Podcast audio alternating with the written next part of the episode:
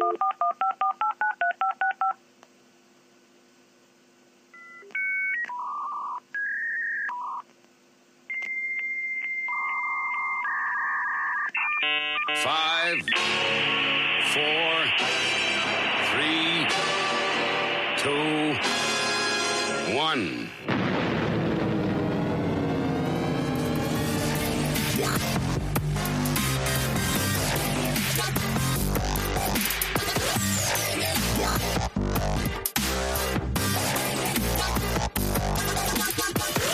All right. Hello, willkommen, bienvenue, konnichiwa. It's time for the Amish Inquisition yet again, episode 177 on Sunday, the 28th of March. I'm Amish Phil. I'm Amish Ben. I'm Amish Matt. And tonight's guest is an award winning science and technology writer uh, and the author of the new book Bitten The Secret History of Lyme Disease and Biological Weapons. You can go to www.krisnewby.com to find out more. Links in the description, as always. Welcome to the podcast, Kris. Thanks very much for the invite. I have to ask why what why the title of your podcast because you don't seem like an Amish guy and Amish are peaceful folk. so We are peaceful. We are peaceful. Whose turn is it to handle that question? uh, ben, it's always Ben's turn. Oh God, I don't, I don't know the answer. Um, I guess um, it's it harks back to uh, Monty Python and the Spanish Inquisition, and no one expected us to us three to do a podcast, uh, and then we kind of had a, a techie link at the start of it, but then with no one listening, it would be suitable for Amish folk uh, who don't use any technology. So yeah, I don't know. It's a bit it's a bit weird, but it, um, it's uh, it's stuck with us now, so we Is- can't get rid of it, unfortunately. Yeah, it's difficult. it's like naming a band. You know, it's it's a, exactly. it's a difficult It's job. memorable. I have to say the opening uh, modem handshake brings up all this deja vu anxiety from the 80s. It's like, am I going to get the handshake? Am I going to get on the internet? It's just like, oh, I'm so nervous. So, anyways, I'll try to calm down now. Yeah, it is quite weird to be part of this generation that remembers life before the internet I know. because it's been just such a game changer, hasn't it? I know. I know. Good for writers. Yeah, so is this um, sort of things like Substack and uh, Medium and, and such like that? Has that been a benefit, do you think, for, for uh, writers such as yourself? Uh, yeah, because, well, and podcasts too, because podcasts are forever and you can have an interview and it's there forever. But mostly it's great for research because all of a sudden I can get to these um, really valuable online resources that I would have to get a plane ticket for before before the digital streaming miracle. Yeah, and, and sort of hunting around public libraries as well. And um, I would just say, you, on your website, you've got a page there with lots of interesting um, documents that you've shared and, and photographs of, of old declassified stuff and that. So it's a useful resource to have, isn't it? Yeah, it really is. It really is. Um, h- How long have you been looking into Lyme disease now? Well, my husband and I got it in 2002, so that's almost 20 years ago. That's when it became my favorite disease as a survival tactic because we were super sick and the symptoms that we had, well, for a year we didn't know what we had. And uh, it was life or death, really. Um, and so I started researching it. Finally, it took 10 years, 60,000 US dollars, and uh, 10 doctors to get diagnosed for Lyme disease, even though we'd been vacationing in Massachusetts, which was the number two spot for Lyme disease. And all of those doctors, I had said in the beginning, you know, here's our how our symptoms roll out. Sounds like it could be Lyme. This place has a problem with Lyme. And they all said, no, that's a rare disease. I, I went back to California. No, that's a rare disease. Lyme disease doesn't have those symptoms. So being a science writer and engineer, it's like, hmm, this is weird because the symptom set that I'm having and other people are is so different than what the medical literature says. So what's going on here? And I'm just a really curious person, a, a researcher. So I started digging into it.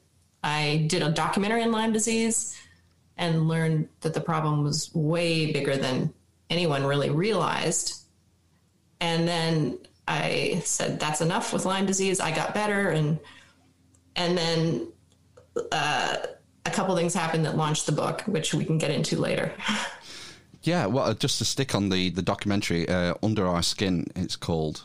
um, which I watched over the weekend. And uh, one of the things that was quite striking to me was sort of the almost the callousness with which the various doctors and the medical prof- profession were treating these people who, who obviously had really debilitating illnesses.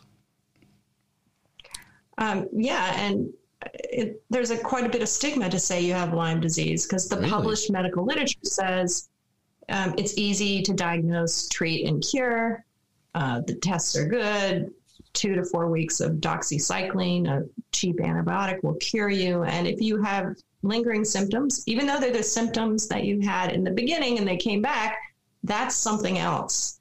And you know, there's guidelines for treating that say, oh, well, those symptoms are you're a hypochondriac, you had a past life trauma, um, you're just suffering from the aches and pains of daily living. Get used to it. Yeah. So, uh, it, and it ended, it ended up uh, sort of giving me purpose in life because I felt like this is a horrible injustice being done to people who are truly sick. And it's devastating children and whole families. People are losing their jobs because they're totally denying that long haul Lyme exists. Medical insurance won't cover it.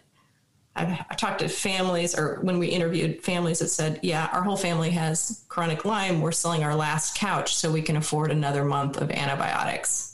And, you know, these aren't opioids, they're not addictive. No one likes to be on antibiotics, but if it's the difference between living a normal life and being in constant pain or brain fog, you know, give us the cheap antibiotics. Yeah, one of the things that I was thinking about is um, why this disease seems to be treated differently from other similar diseases. So, take malaria, for example, which has a similar sort of vector in that it's mosquito that transmits the disease. But, you know, people who get malaria often, I believe, don't they pretty much have it for life? It can be an ongoing thing that can recur. And why is this? Uh, it got me just got me thinking. Why is this disease specifically being treated differently? Well, that's the the why why why that kept me digging deeper. I mean, I did the film, and certainly one explanation for uh, what's happened in the medical establishment was the small group of people. I mean, the disease was discovered or identified around the causative agent of the disease about 82, which is the year that AIDS was discovered, and uh, the group of about a dozen medical academic medical researchers um, jumped in on the discovery and they went in and they patented uh, uh, the surface proteins of the bug and they developed test kits and a vac- and a couple vaccines that they wanted to monetize for this disease. And you know the cure is cheap over you know really cheap antibiotics no patents available. So if you look if you compare aids and lyme disease aids it's a virus and they could patent new drugs for it. With lyme disease they couldn't. So they put their focus on a vaccine and the test kits and they rushed the science. So they didn't really understand the organism that well. And there's profit motive, involved. So and they teamed the researchers teamed up with the insurance companies who could deny chronic lyme and it would save them money. The original researchers were protective on their technologies and their extremely bad tests and we're stuck with those tests over 30 years later. Uh, and they're still controlling these researchers still controlling the narrative of what the disease is. So that you know that the the greed profit thing that was and and pride because they said the disease is one thing and we're learning it's more nefarious than we thought before. That was one thing. But then i believe that another component is there's a cover up associated with the discovery of this disease. Uh, and that's what the book goes into is there is this secret history of the discovery of the disease. And i believe uh, that one of the things that was making people sick in that area was one or more biological weapons that were released or got out accidentally and they blamed everything on the lyme disease spirochete the bacterium and they tried to cover up the rest so that's that's what I go into the history of the biological weapons program, the history of the really interesting scientist who uh, took the glory for the discovery. And then towards the end of his life, he says, Well, I sort of fudged the science. I didn't tell you everything. And, uh, and it ends up being this really great Cold War mystery story. Right. So tell tell us a bit more about the discovery then. 1982, I think you said it was, was it? Well, 82 was when they identified the bacterium. But Right. in the late 1960s, which is the height of the Cold War program and the height of the top, top secret uh, bug borne and biological weapons program. And it was uh, so the, the biological weapons program um, in the US, and they also did it with the UK and Canada, uh, it was as almost as big and secretive as the Manhattan Project for nuclear weapons, and um, it just there there was a sort of bug-borne weapons arms race with the Russians and us as spies leaked this and that, and in the late 60s there were a whole lot of sort of open air pilot studies on weaponizing insects and and germs that are carried by bugs. And so, anyways, the thing I discovered in the beginning of the research is that there were three freaky bug tick-borne illnesses that broke out in the late 60s. And it just took 20 years for them to come clean with what you know what was going on. But they, you know, it, it- there was Lyme arthritis. There was this malaria-like disease called babesiosis, which was cattle-borne, and previously had only been found in cattle, but all of a sudden it was in man, just like the weird COVID thing. And um, and then there was a, a spotted fever, little tiny bacterium called a rickettsia, and that was spreading on Long Island and killing people. And it, it, since the discovery of antibiotics, it had hardly killed anyone. So there was all this activity going, and it really pointed to some unnatural man-made outbreak. And and then I go into the discovery and the discoverer of Lyme disease said, I was told that he said accidents happen. I was told to to not talk about the other things that we found in the ticks and the people who were sick around Lyme, Connecticut. Right. So this is the is this the idea that the tick doesn't just have Lyme disease, spirochete in it? It has other agents in there that are are we saying manufactured? Well, the manufactured part hasn't been proved that that's what caused that outbreak, but there's ample documentation that said they were working on engineering, uh, you know, living systems, bacteria, viruses. They were combining them together. And uh, I think uh, one of the most compelling pictures that's on my website is Willy Burgdorfer, I, the dis- Burgdorfer, the discoverer of Lyme disease. They have pictures of three ticks pressed in clay, and each tick has a, a glass pipette, pipette shoved in its mouth, and they're disease agents in the inside the pipette, and they're force feeding the different diseases inside the ticks. And the plan was to develop the perfect tick, the perfect germ inside the tick. So you could drop it on an enemy. The tick wouldn't arouse suspicion. It looked like a native tick. It would crawl far and wide. It would be the perfect stealth weapon because you wouldn't have a fingerprint on the back of the tick. Or, and uh, it would, they had different versions. It would either kill the enemy or um, incapacitate the enemy. And that would be part of a a multi-strategy war, you know, you'd weaken the population and then drop bombs on them or in, you know, have your soldiers invade and you'd vaccinate your soldiers.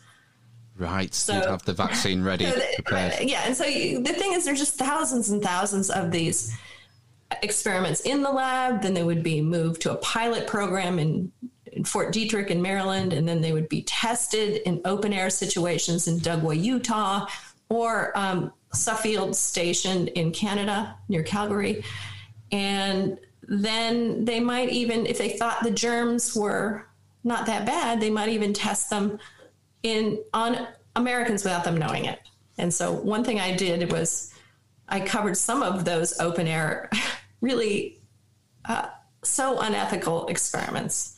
There's one where they put live bacteria in a light bulb and crashed it down a vent in the New York subway system.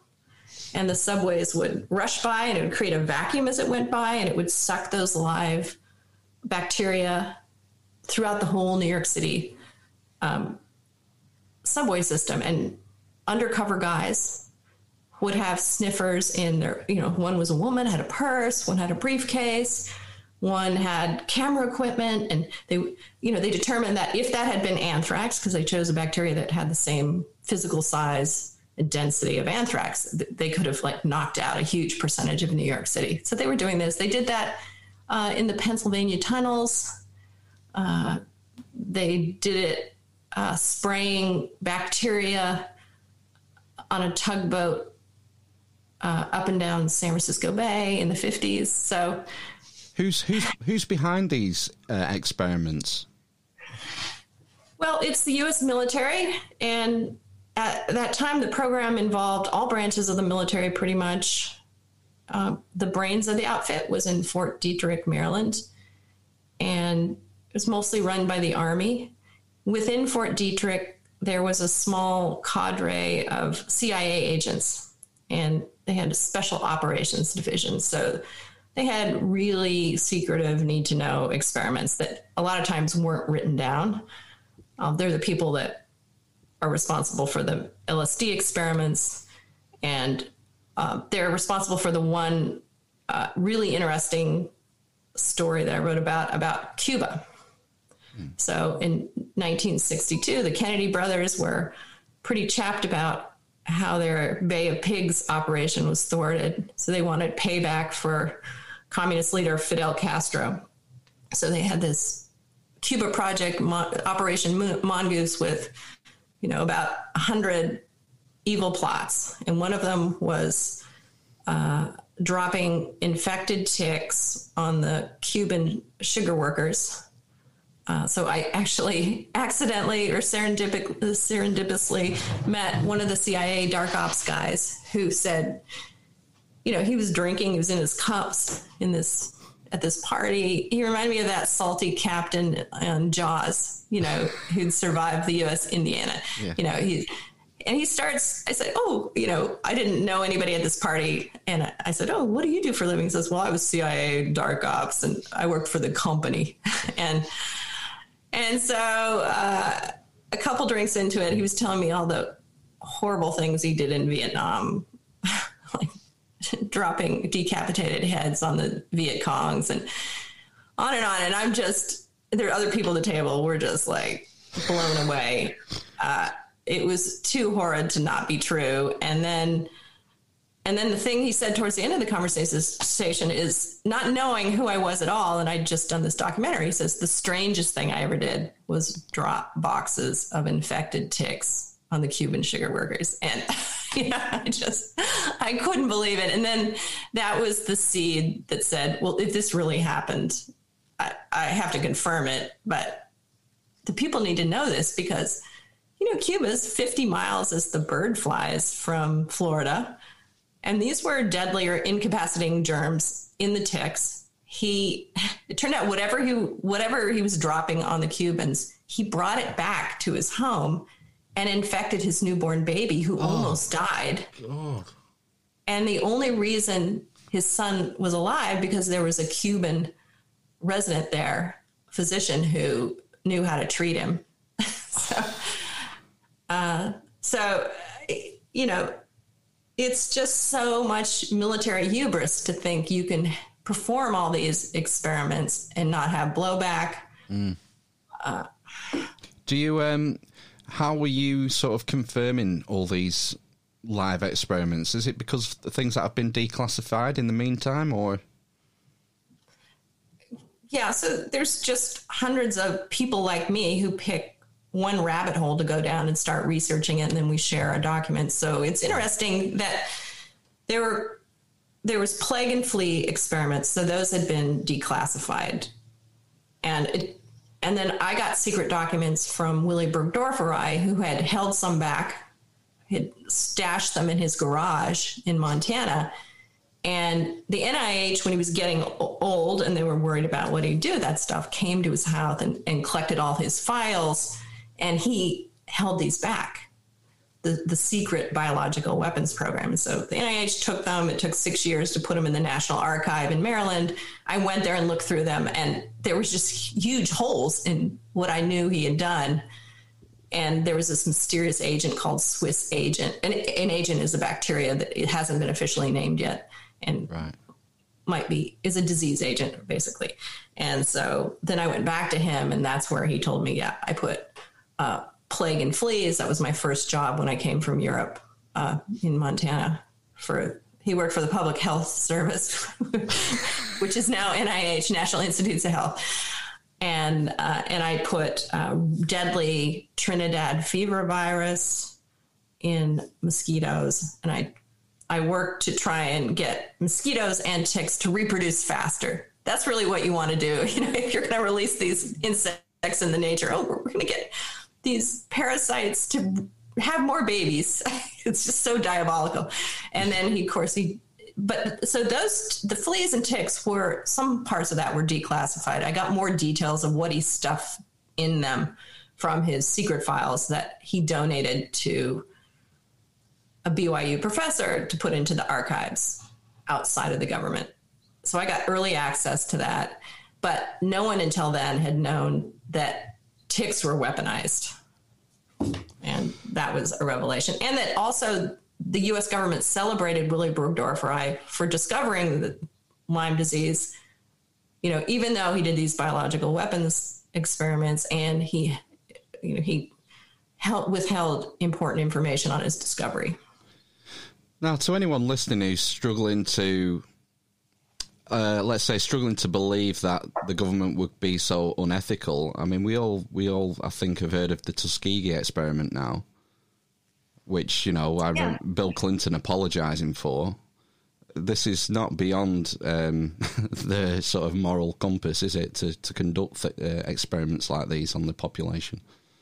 Yeah, and it's just only recently that the reparations were made to the families of that, and that's that. A lot of them were the same players that did the Tuskegee experiment as the things I'm talking about. Yeah. the operation. And it's only because whistleblowers came forward that we would have found out at all. Right. And Agent Orange is the same thing. So Agent Orange was a defoliant. Uh, and that was like one of the huge revelations in my book. My dad's in his 80s. And as I got to the end of the book, he says, Oh, yeah, I, I forgot to tell you, I delivered the first shipments of Agent Orange to Vietnam because he was a Navy pilot. And it was just like, oh, there's some karma at work. Yeah, you're paying his karma yeah. off. I know. They were combining anti-crop aid at that time. It's the Cold War. There were no rules. The ends justified the means. They were combining anti-crop with anti-livestock agents with anti-human agents, uh, and I like one of the documents you can see on my website is particularly diabolical. It's some bean counter in the military determined that it costs a dollar thirty-three to kill one person with tularemia, which is a little bacteria that is carried by ticks. Like, and they were trying to convince the Pentagon to fund them because look at this is so much more economical to kill people than nukes. It's, A incre- dollar thirty-three. That's how much a life was worth. Wow.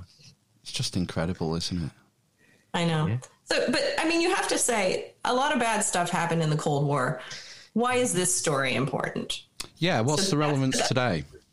Yeah, so that's the aspect of it that I find interesting is that that secret is harming people today. And in a way, the tick experiments that I go into, the open air tick experiments where they released hundreds of thousands of Lone Star ticks, which are non native on the east, up northeast, and now are native and are carrying more diseases like spotted fever and this crazy alpha gal meat allergy. So, you know, it's 50 years later and the we've released these non-native insects and the germs that they carry and it's still causing disease. And our government because they're afraid of the secret is trying to suppress the truth. I mean the the liability involved would be astronomical just like the agent orange reparations and the tuskegee experiment and the shad which is shipboard hazard things they sprayed on navy ships uh, so they don't want it to come out, but people are sick. So I say these tick-borne experiments are like the American Chernobyl. It's killing people, animals, and the military needs to come clean. Is my point.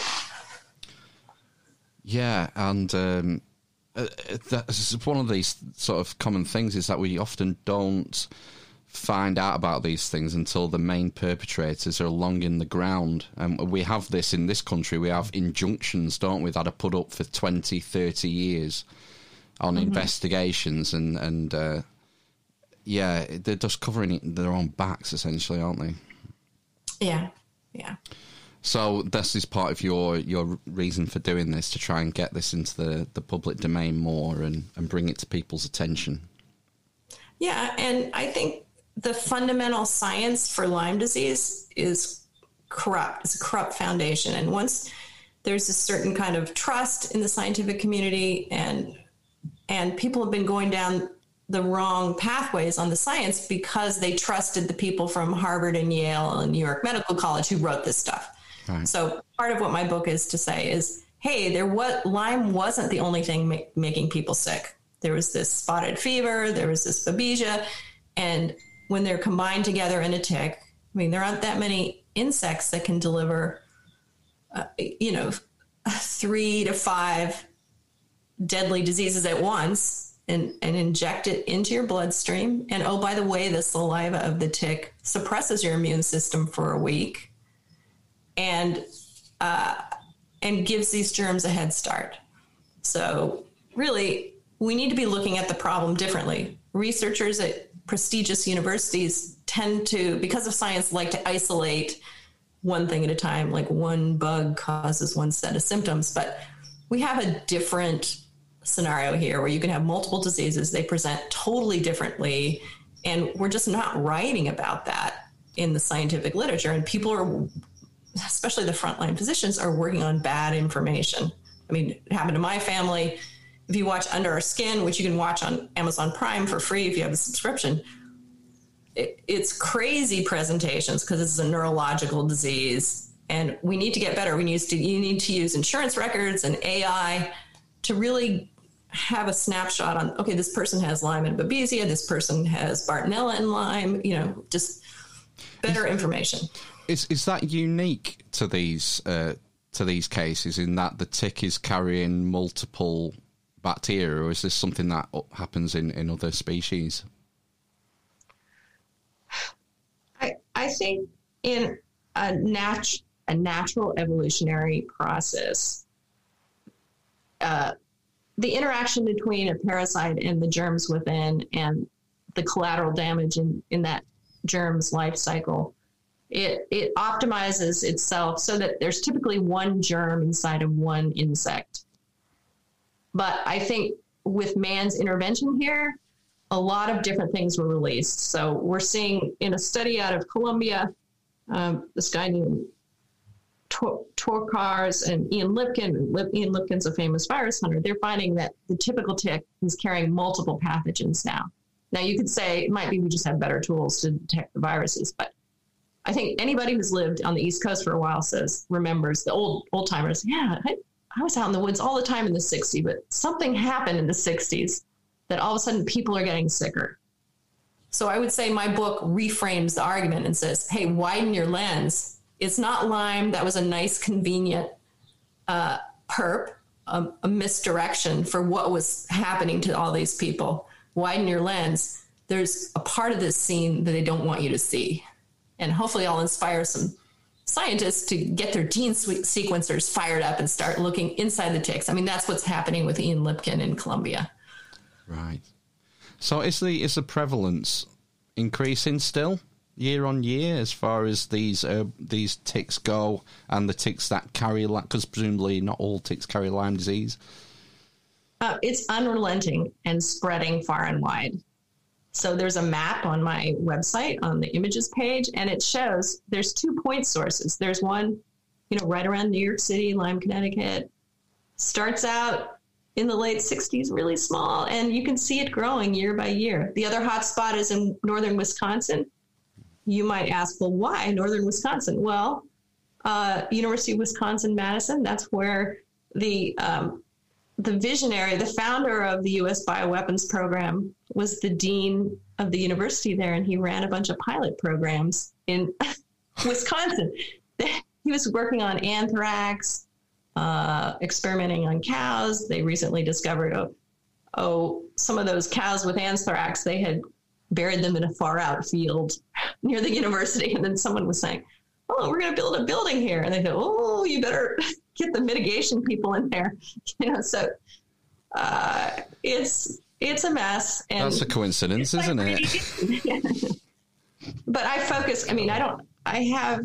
I went to the archives in Wisconsin, and it was appalling. Uh, They did a lot of uh, wheat rust experiments because they wanted to uh, kill the wheat crops in the Ukraine when the Russians were the bad guys. So, but they would do pilot studies on farms that were donated to the university. And so, you know, that's our own breadbasket. Why? Why? And if you ever watch the TV show The Americans, they go into the wheat rust thing, and it's it's all true. Oh my god! I mean, it's just sort of. I talk about playing with. It's playing with fire to the extreme, isn't it? Do It they, is, Do they just have no concept of what unintended consequences are, or do they just do they just not care? What's the mo- What's the motivation for them doing this? Well, it, it's uh, uh, emotionally driven. The, the threat of communism, McCarthyism, and you just have to see what happened when the 9/11 towers happened. They, people just overreacted, and so people doing books like me, it's a reminder we can learn from history. You know, recently the Zika thing took off, and all of a sudden we're genetically engineering mosquitoes and releasing them, thinking, oh uh, we'll take CRISPR, which is a cut and paste genome thing, and we'll we'll splice something in on the male mosquitoes, and they'll be sterile, and then uh, there'll be less mosquitoes that carry Zika. But that whole experiment backfired because nature finds a way. Nature always wins, and somehow the year that they released, there a year after they released them, there were more mosquitoes than ever. Really? Yeah, I've not heard that. a. CDC person told me that. I've, I'm, I- I'm not really familiar. It's been a, a few years, maybe three or four years, is it, since the emergence of, of Zika virus? And I guess because we're just so detached from South America, we didn't really. It wasn't just- really in the yeah. public consciousness, was it, over here? Just maybe for the Olympics, wasn't it, when it was in Rio? Well, but you had you, you should have seen in America they overreacted, and so all the resources that could have gone to tick-borne diseases because it's just a very small group in the CDC and local health departments that do vector-borne diseases. So that would be fleas, ticks, and mosquitoes. And so when you have this scare, I mean, Zika was more scary because it affected pregnant women, and then they had babies with tiny heads. It just was freaky. And so all the resources that would go to doing the normal control of ticks went to Zika, and that's what's happening. Lyme disease and tick-borne diseases are largely an invisible disease, and we don't have good tests for them. So, uh, and now this year, there's no tick education or prevention or care on that disease because everything's in COVID, going to COVID. So just just to go back, so they took CRISPR and they what they neutered the male mosquitoes, and then Yeah, they created a genetically modified mosquito that was sterile. right. So then uh, they thought the females would mate with the men and then they would not get pregnant. And so there w- they wouldn't have as many babies that season. But for some reason, there were more mosquitoes the next season. So I, I haven't read the details on why, or I don't know if they know why. It just I makes just- you. It's complex. Yeah, and it makes you wonder about the sort of interventions that we're doing currently and have been doing over the last 12 months, what potential things that could be unleashed. Acting, you know, acting in the mid in the midst of a crisis and making decisions that could be really deleterious for our futures. Yeah. Uh, one of my favorite movie lines is by Ian Malcolm, the chaos theory scientist in Jurassic Park. And I put it in my book. It's just just because the scientists can do it doesn't mean they should. So it points to we need, you know, safe uh, bioethics boards of review Yeah. where this kind of research is happening that are active and respected and and uh, but those departments bioethics are being starved in, at all the universities i worked at stanford for almost 10 years and they're just understaffed and underfunded because everybody's chasing the almighty gonna mighty pharma dollar. I was going to say there's probably not much money in ethics. so I've probably said that. Nothing that truer has ever been said. I've probably said that Ian Malcolm quote at least six times on this podcast over the years. I love I love that character. Oh my gosh. But it, it it's it makes the point, you know. You know, did does did people go around looking under the dinosaurs' skirts? You know, and, and they, they did things with good intentions, predicting an outcome. I know it's fiction, but you know, like you said, life finds a way. And um, you brought up the NIH and ethics. This sort of plays a role in what's happening now because I- I've been reading a bit about the origins of COVID 19, and correct me if I'm wrong, but certain question, ethically questionable research was banned in the States a few years ago, wasn't it? Gain of function research. Yeah, yeah. I think uh, University of North Carolina or uh, one of the North Carolina universities. Yes. Um, and I believe that's when it was outsourced to China. to the Wuhan lab, which has a pretty bad safety record. Yeah. And I, thought it was jaw dropping this week that the former head of the CDC, Redfield, came out and said he absolutely thinks that there's a potential that this is a lab accident. He says, I'm a virologist. It's it happens all the time. Viruses are wily little critters and they get out. So that's what he thinks. And then people are questioning the WHO troop of scientists that went to China who were only given the information that China wanted them to have.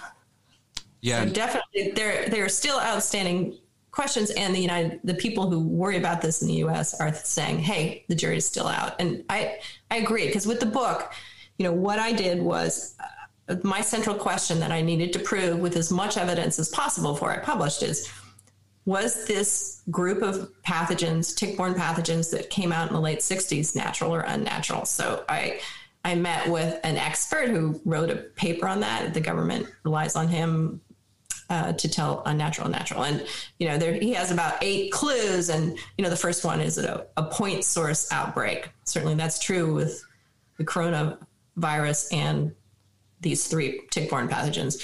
You know, is it unusually high sickness and death for both of them? Yes, yes. And and then is it um, uh, point say point source unusual, and then is it a really unusual disease? You know, if you look at the coronavirus, this is what the CDC former CDC director said. He says it's just highly unusual for something that contagious and devastating. He says this is the most devastating virus we've ever seen in human history. You know, to go directly hot from a bat to this kind of effect. Like I was saying, in with a natural evolution system, it's a gradual thing. You know, a parasite is optimized for uh, one thing. It's very economical with its energy. It, doesn't like it's a, not a very successful parasite that kills a bunch of people. You know, it wants to uh, spread in sort of a stealth mode. Yeah. Yeah, there are question marks. I mean, going back to that WHO team, that's um, finally, what, a year later being allowed to see bits and bobs. I mean, there are question marks over conflicts of interests uh, with the membership of that investigation team as well. Yeah, yeah. It's, uh, it's very strange. But it's become political as well, you see. Um, Like know- Lyme disease. Yeah. has it? What? How, what's the political angle when it comes to Lyme disease? Um, it's the people in power, the academic researchers saying Lyme is one thing, and the people in feeling in the field saying no, it's something else. And we saw that in the beginning of coronavirus too, because especially in March, they said, "Oh, it's a cough and a fever and aches," and people were saying, "No, we have this really weird lack of smell and taste issue," and they say, "No, no, no," and and and not that many people have the the dry cough, and they would be turned away when they really had it. Uh, so there just there's so many parallels on the way that the the Lyme outbreak happened, how the, our systems failed, and I'm specifically talking about the CDC's failures, how it failed with this Lyme outbreak and with Corona. You know, there was the backing a bad test in both cases. There was um, restricting access to the tests, and there was um, bad surveillance, contact tracing in both cases. And then let's see what else uh, a narrow disease definition. Yeah. So there are a lot of parallels. And I, I would just say with coronavirus, well, Lyme has been a slow creep. It's an invisible disease. We still, 30 years later, have have no test that works in the first month for Lyme disease. So a lot of times physicians don't know this, and it's an antibody test. It's an indirect evidence, and they'll give the test and they'll say, "Oh, it's negative," and uh, and it, they haven't given the three weeks to develop antibodies. So they'll go on and get chronically ill. Uh, so yeah, I could go on. Yeah, that's an interesting parallel between the the sort of expansion of symptoms. We have something over here called the Zoe app, which was developed uh, with mm. Professor Tim Spector from blanking on which university it is, but it's a public-private partnership, and it has about two million, I think, users in the UK now, and it's just started, I believe, in the US, and it's a, a symptom tracker app. So as you mm. said, you know, back early doors last year, we had dry, persistent dry cough, high temperature were the two sort of main warning signs. Now I forget the exact number, but I think with the Zoe app, they've got it up to about thirty odd different potential symptoms. Mm-hmm. And it seems like this is just expanding, expanding in the same way. You know, when you see your your um, documentary, the the range of symptoms is incredible. Yeah, and we since there's no insurance reimbursement code for chronic Lyme in the U.S., we're not collecting that data accurately in the electronic medical records. A lot of mm-hmm. times, the physicians, because there's no chronic Lyme, it's not acknowledged as a real thing, psychosomatic thing. It's called fibromyalgia or MS or chronic fatigue, and so we're, we've lost, you know, uh, ten years of really valuable data that we could use AI to really get to those profiles. And I think there's also stigma there's still a denial in the medical community that, that long COVID exists. There was a huge Wall Street Journal editorial saying it's, you know, the jury's out on long COVID. And same with uh, Lyme disease. I, I think it's like medical hubris to think, well, antibiotics were, in, you know, released in 48 and uh, you can kill any germ with an antibiotic in a human. That's just not true. No, it's it's crazy. No. Mm-hmm. What what are some of the things in the book that really blew you away when you were writing it and researching for it? Mm, I I think the uh, the Lone Star tick experiments.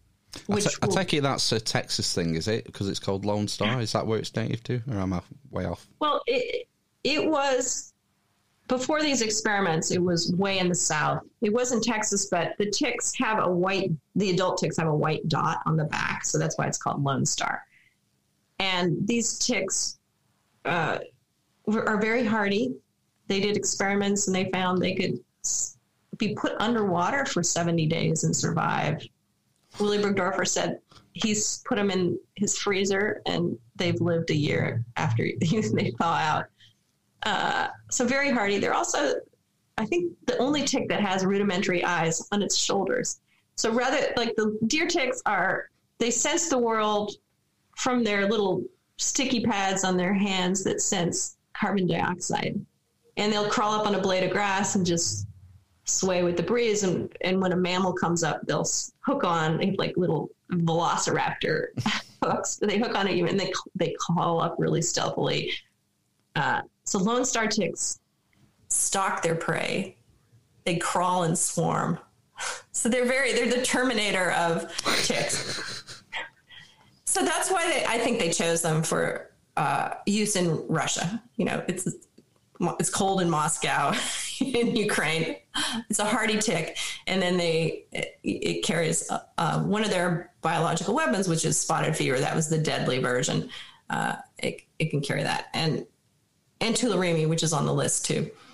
So uh, they wanted to know if they dropped the tick, how long it would take, how far the ticks would spread with their diseases, carrying their diseases. So they got to a couple swampy fields in Virginia. They cut it, they divided it into meter grids, and then they would put a thousand ticks in each square. They would make the ticks radioactive, first of all. Why not? Why not? Why are you doing it? Well, it makes it easier to track them.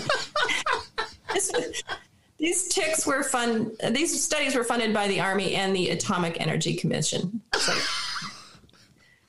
so they would release a thousand ticks in each square, and then every month they would go out and they would collect the ticks in that square, and then use the Geiger counter to tell how many ticks there were in that grid that had been irradiated and how far they had traveled in the last month. And they did this for months to years.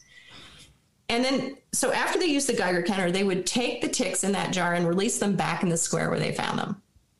So there was continuity in their experiment.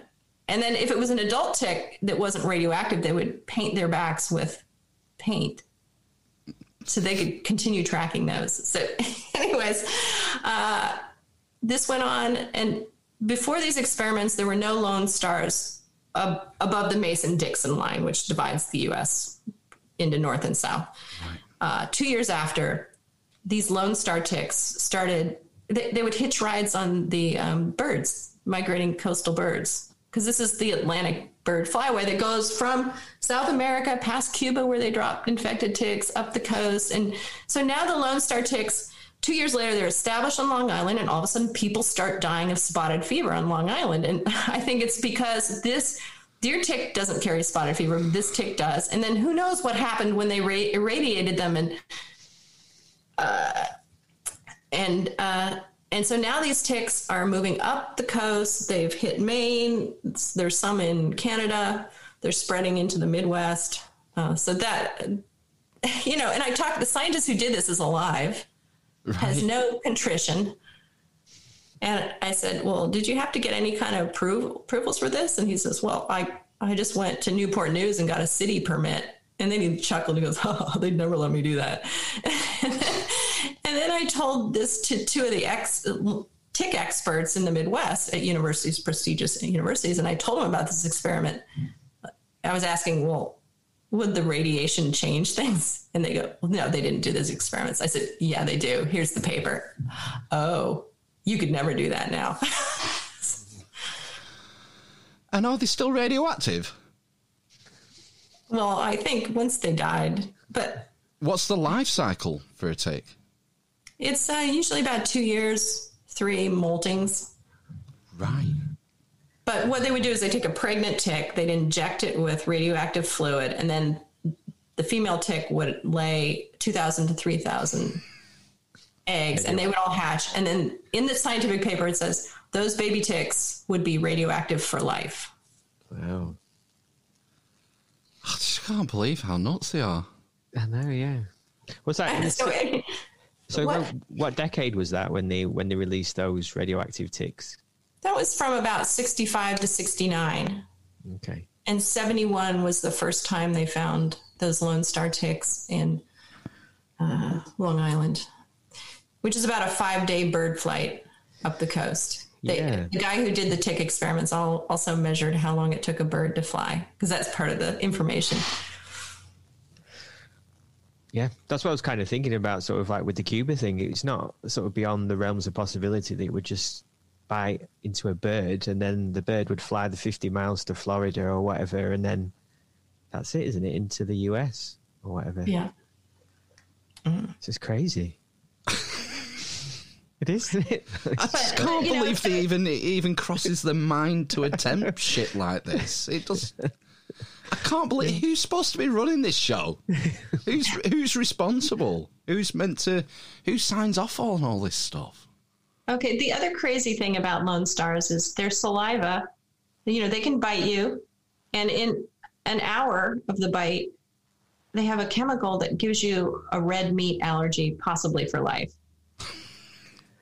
So, uh, and why is that? I don't know if that's the radioactivity or what, but this is a new disease that has recently been identified. And it, I, I'm doing an article right now about how this affects the people with this, because you don't realize how many products in your life have uh, animal byproducts in them? So vitamins or Yeah. Uh, I talked to one guy in Tennessee and he had this alpha gal thing. He was on a, a bro trip to look at the NFL draft in Dallas and they ate a lot of meat on that trip. And that's when he got sick and ended up, you know, barfing later on, uh, hives. And so he, he also got some other tick-borne disease that gave him arthritic pain. So he was taking an injection of an anti-arthritic drug that was made from hamster cells.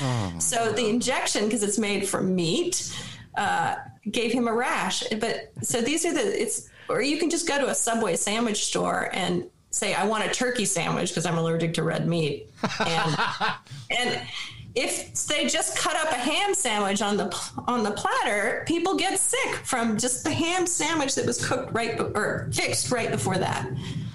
Really, it's it's that sensitive. Some people, there's varying degrees. It's a it's a spectrum. So some Right. some people maybe have to have it ingested. Some people it's it can just be a touch.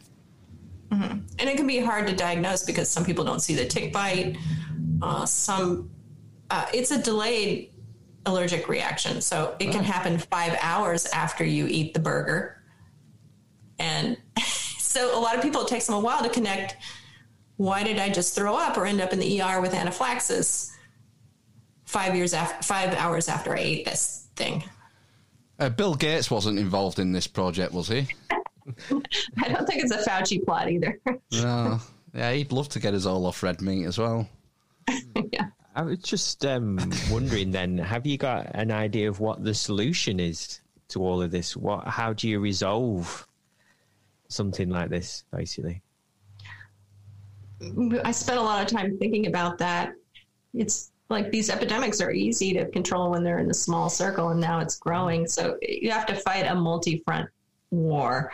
I think the Lyme foundations I talked to are trying to work on preventing chronic disease. I mean, well, back up a little. You have to control the tick populations. You have to better inform the physicians uh, on what on being aggressive in treating because the implications of chronic disease are so devastating to society and people and families. Uh, and we we need a freaking better test and treatments for people who are already sick. I just analyzed the last five years of Lyme disease grants issued by the NIH. So that's about 335 grants, and I read all the proposals. And out of the 335 grants, only five are going to treatment trials for people who are already sick with Lyme disease, even though there are millions and millions of long Lyme, chronic Lyme patients. And then there are very, very few research grants for better testing. And a lot of them are using the lousy approach that hasn't worked so far, which is indirect antibody tests.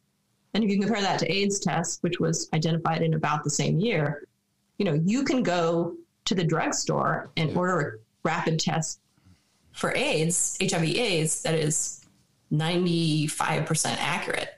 And you still have to, to get diagnosed for Lyme, you still have to go to two doctor appointments, take a two step test. The first one, which isn't very good, has to be positive before you do the more sensitive test.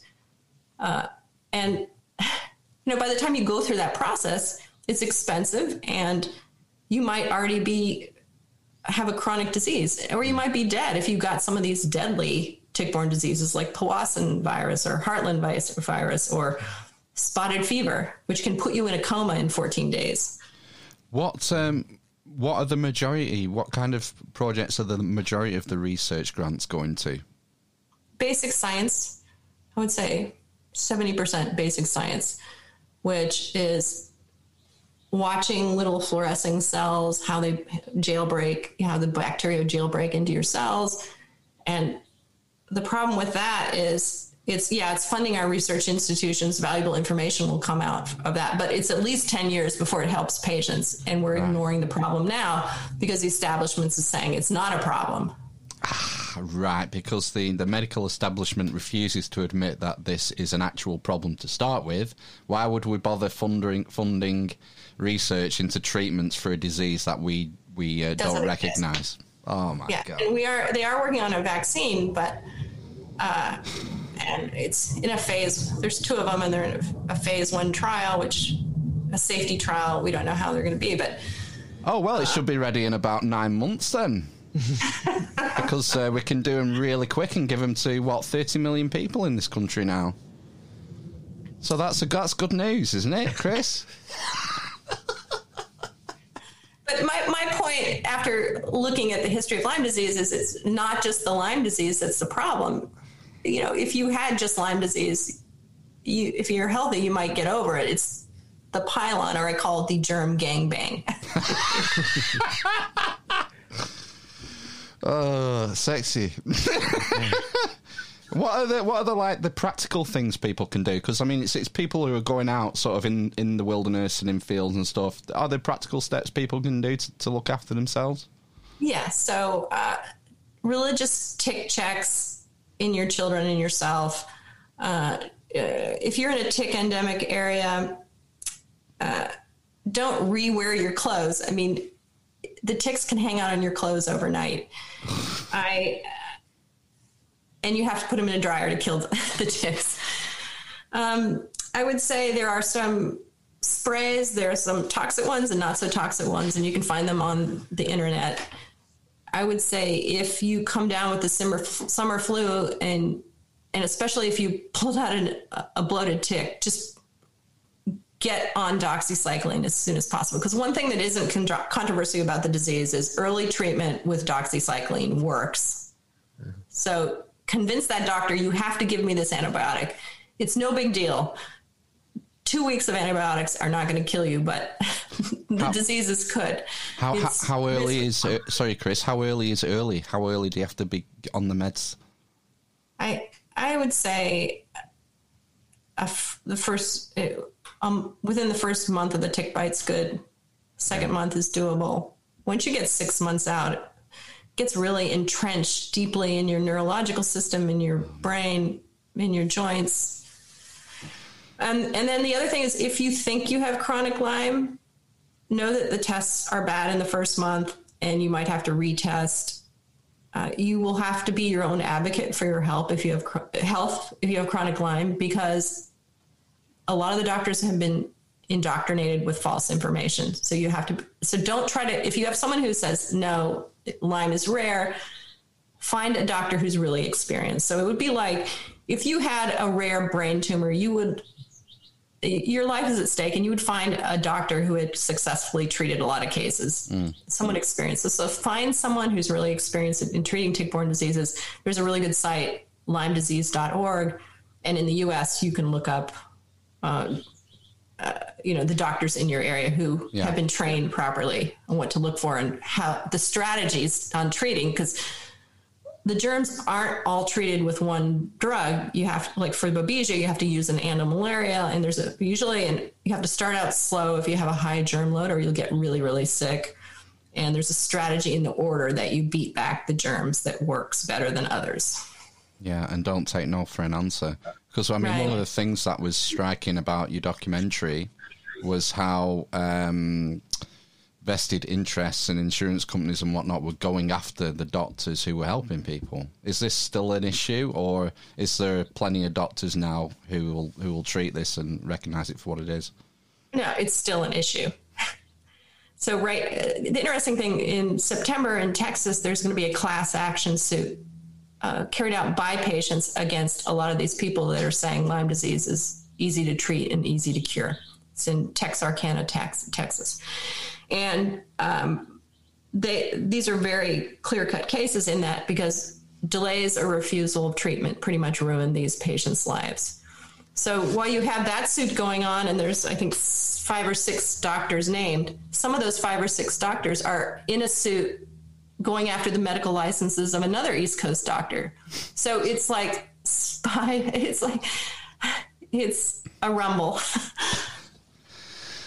Well, we're, we're rocking up to an hour already, Kris. It's, uh, it's been fascinating, though. I've certainly learnt a lot, and um, I look forward to checking out the book. It's been brilliant. Thanks for coming and sharing uh, sharing your research with us. It's been great. Well, thanks very much. I appreciate uh, spreading the word just about taking tick bites seriously. Yeah. Yeah, um, don't forget, go to the uh, the website www.krisnewby.com. The link will be in the description as always. And um, stay on the line for us, Kris. We'll be back in a flash. Don't touch that dial.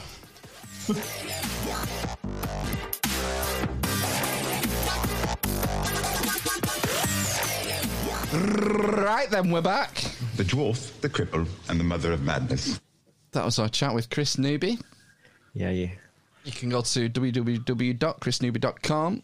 I'm going to check out the book. The book Bitten sounds great, and you can get it on Audible as well. Yeah. Get the audio version. You've got some credits. Quite often, um, I like picking books based on their cover, and I think her book has an excellent cover. Yeah. what do you think, Bud?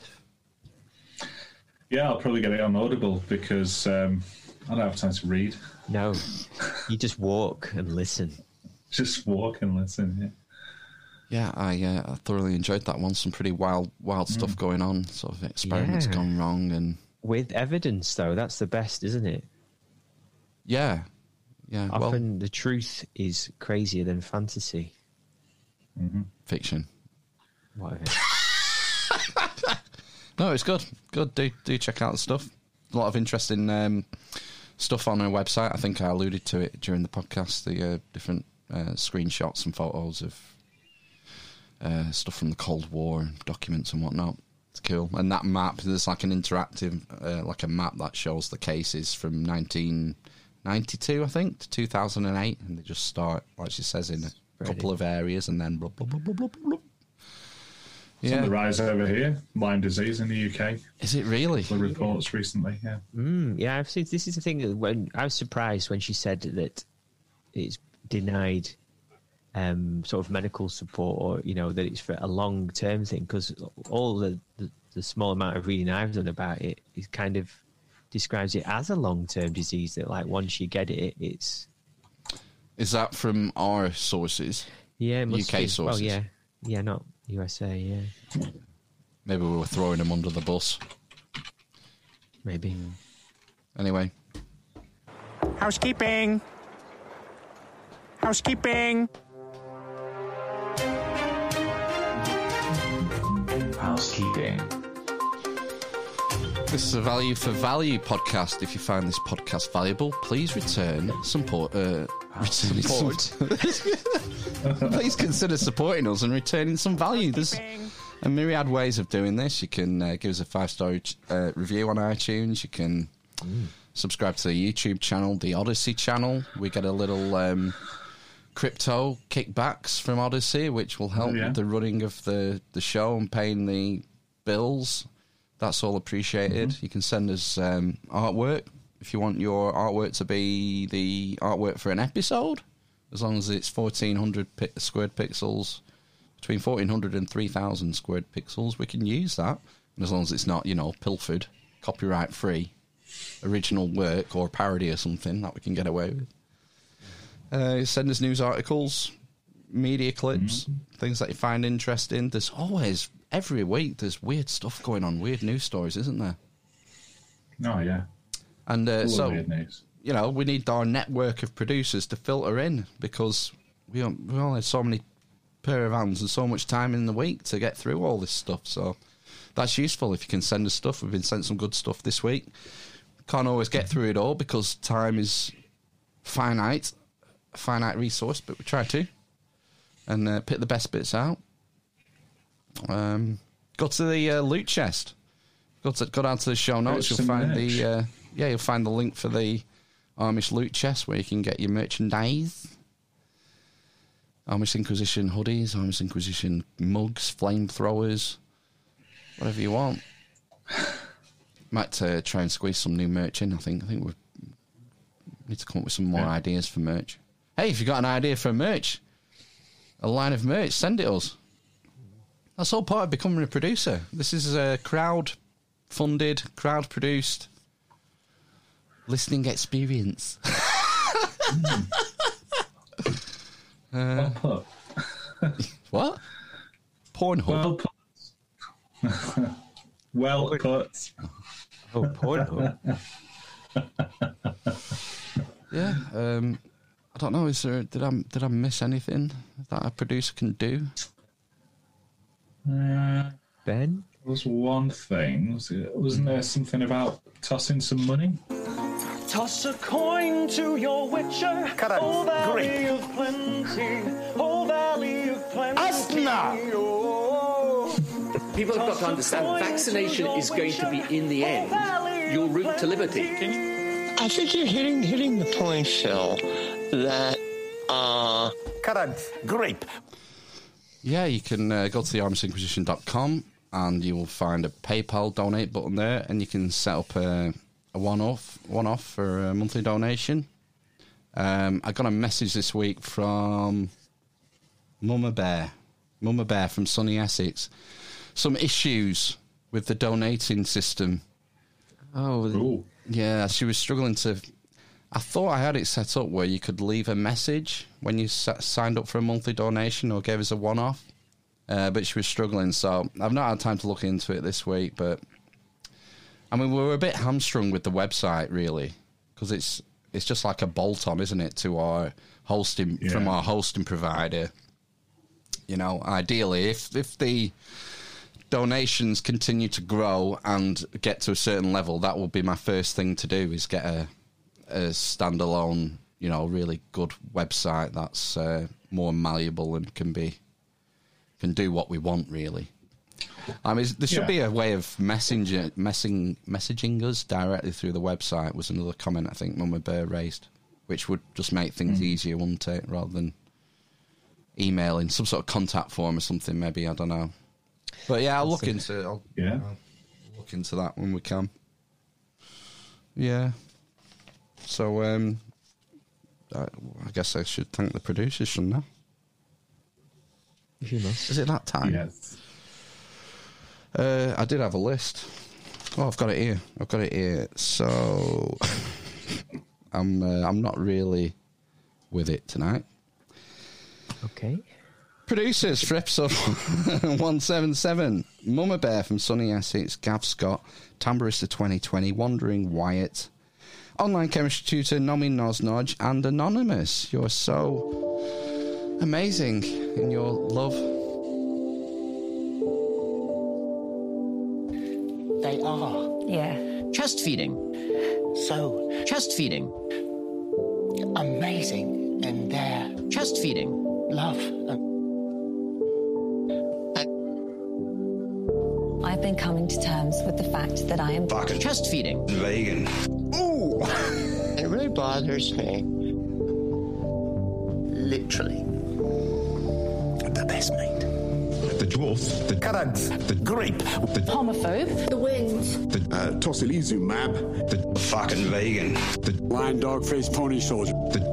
The Asna. The Corn pop. Cunt. The number 11. Dirty deposits. The Blind man. The Communist. On the horizon. The cripple and the mother of Johnny Pickering. From Like a judgment day and terminating mode, like. Bring it on. Yes! I don't get it, never will. Read the standing orders. Read them and understand them. Yeah. Thanks for your support for another week. We had uh, we got an interesting Instagram follower this week. Is it um, an ex-president of the United States? Not an ex-president. Um, I uh, clicked on our little like button, and uh, someone had liked our uh, Because I'm literally a communist. hoodie photo, Piers Morgan, not Piers Morgan. and uh, someone had liked our Because I'm literally a communist. mug photo, and uh, I clicked on said person's profile. Was it Stalin?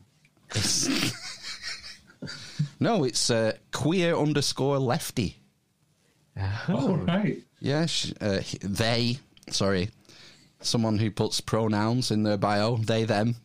Okay. They, They like are literally a communist merch um, in a pro in their profile. uh, it lists it lists leftist entrainment, communism, intersectional feminist, eco socialism, and sin. That's an anarcho syndicalist. Um, Marxist.org. Right.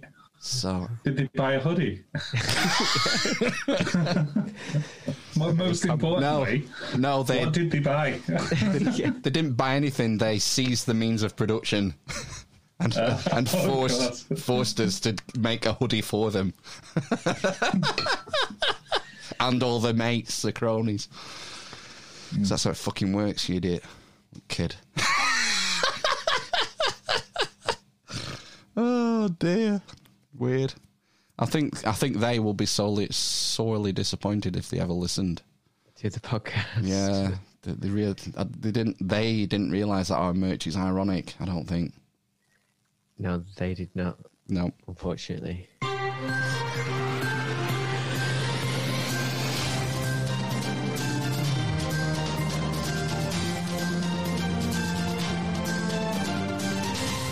COVID 19 news. If you let it rip, they would get infected very rapidly and soon be filling up your hospitals and unfortunately your morgues. Vaccination is going to be, in the end, your route to liberty. I wish we could vaccinate against stupidity. Uh, tos, tocilizumab. Mum. In the same ballpark as seasonal influenza. From hell. Uh, the magic vaccine is not going to allow us to go completely back to normal. Because we're being bored and we want to have fun. Read the standing orders. Read them and understand them. The UK government's uh, COVID regulation bill extension went through this week. Yes. Yeah, so in the UK, our government passed regulations back in March, and um, one, once after they'd had their arm twisted, they put in a sunset clause on the regulations for six months, didn't they?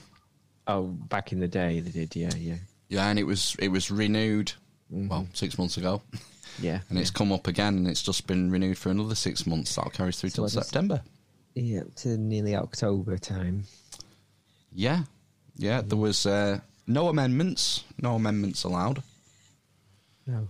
Have Have you been out on in in the streets holding a pint of milk yet? Do you know? I have the clip, but it's four minutes long, man. This is Charles Walker, MP, isn't it? Yeah. Who uh, is um, well known for being a mental health advocate in Parliament and respected in, in that regard. But he uh, got up and did a speech. He's, he's against all the. Well, particularly from previous clips we've played, is against criminalisation, criminalising people seeing their family, and criminalising protest. Yeah. Yeah, which is a fine hill to die on, I would say. If you're going to have a hill to die on, that's pretty fundamental, isn't it? Yeah. But yeah, he did a speech, didn't he, about he's going to start a one man protest with the, over the price of a pint of milk. Yeah. It's just sort of making a point, really. That um, I mean, the the sort of crux of it was that protesting is a freedom; it's not a right. There's a difference. And he, I like the way in his speech he talked about pouring the milk away if I so choose. In other words, it- it's sort of uh, analogous to your health. You can decide to go to the drive through every morning and then have a bacon butty at dinner time and then go to KFC on the way home before you have your tea. Can't you, Ben?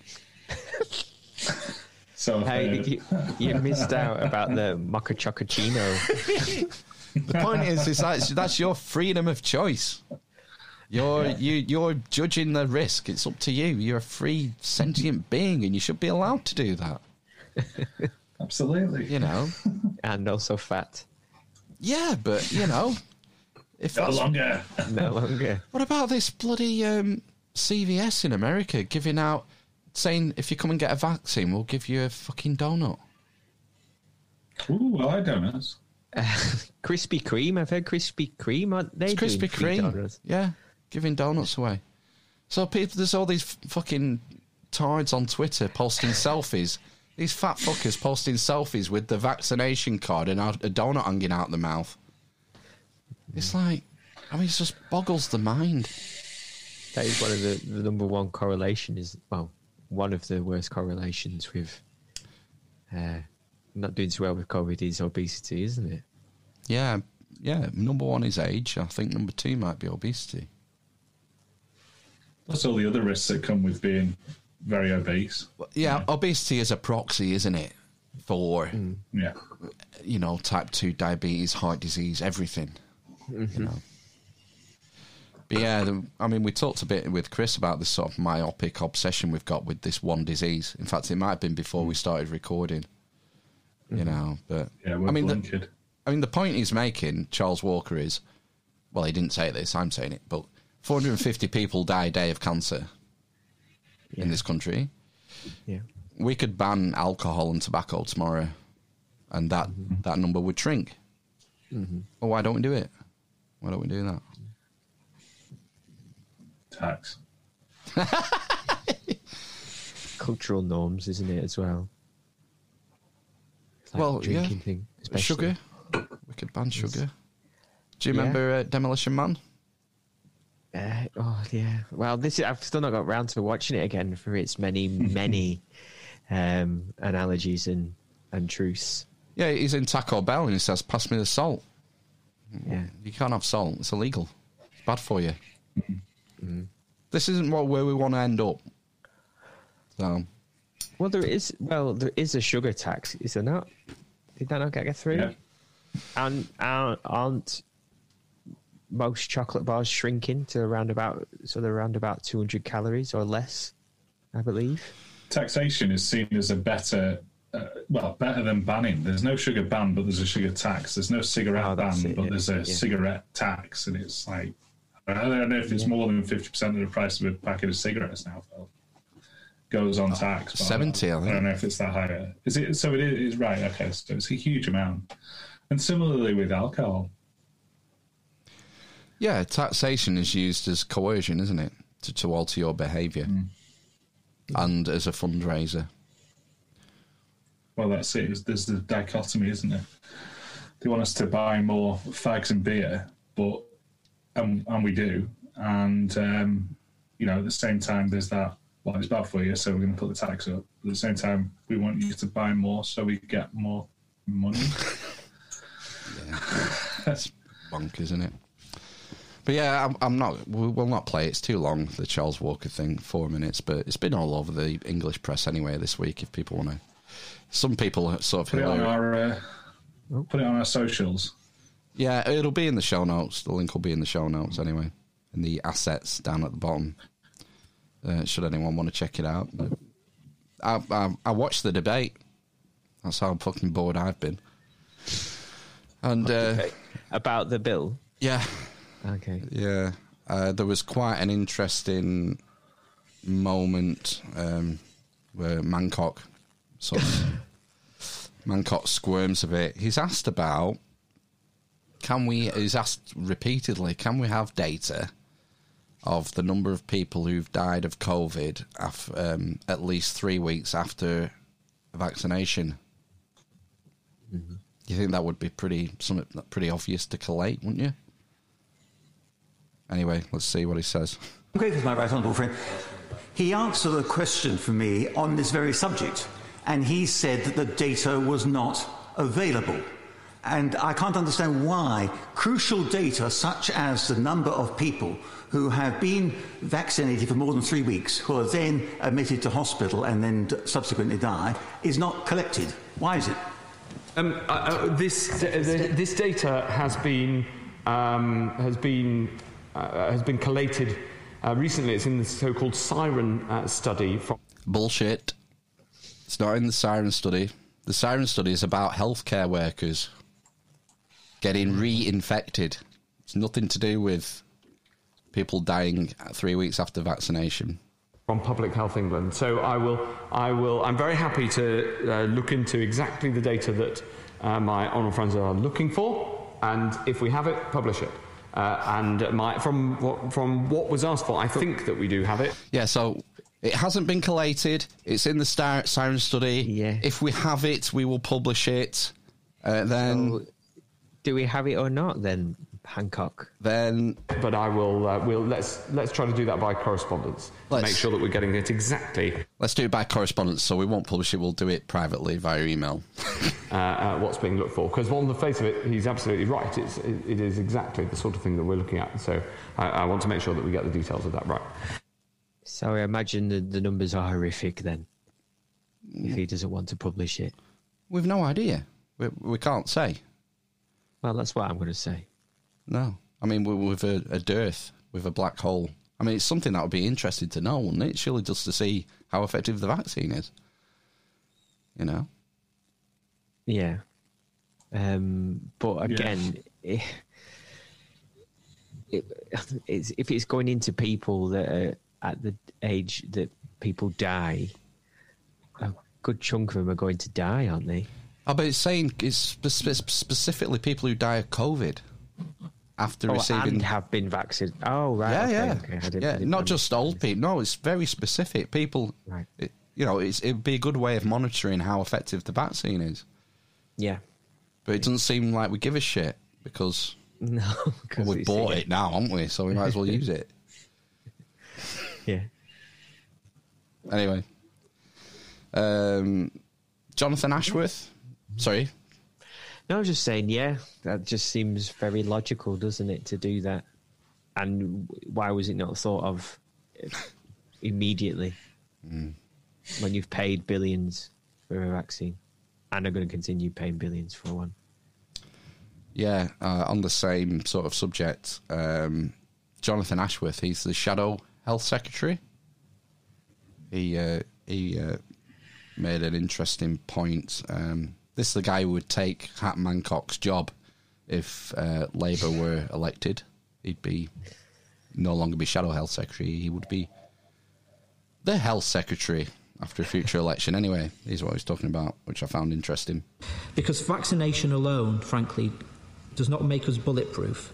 It does make us safer, but we are not safe until we build population immunity and we roll out vaccination everywhere across the world.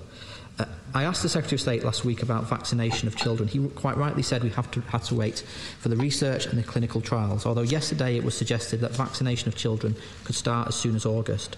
If safety requirements are met, I hope ministers are, are commissioning the JCVI now with producing a plan for how children's vaccination could roll out, because it will be an important uh, uh, way in which we can uh, uh, drive down uh, uh, transmission. Yeah, uh, I haven't heard any politicians really talk about it, only SAGE members and scientists before, but it seems that this is a foregone conclusion.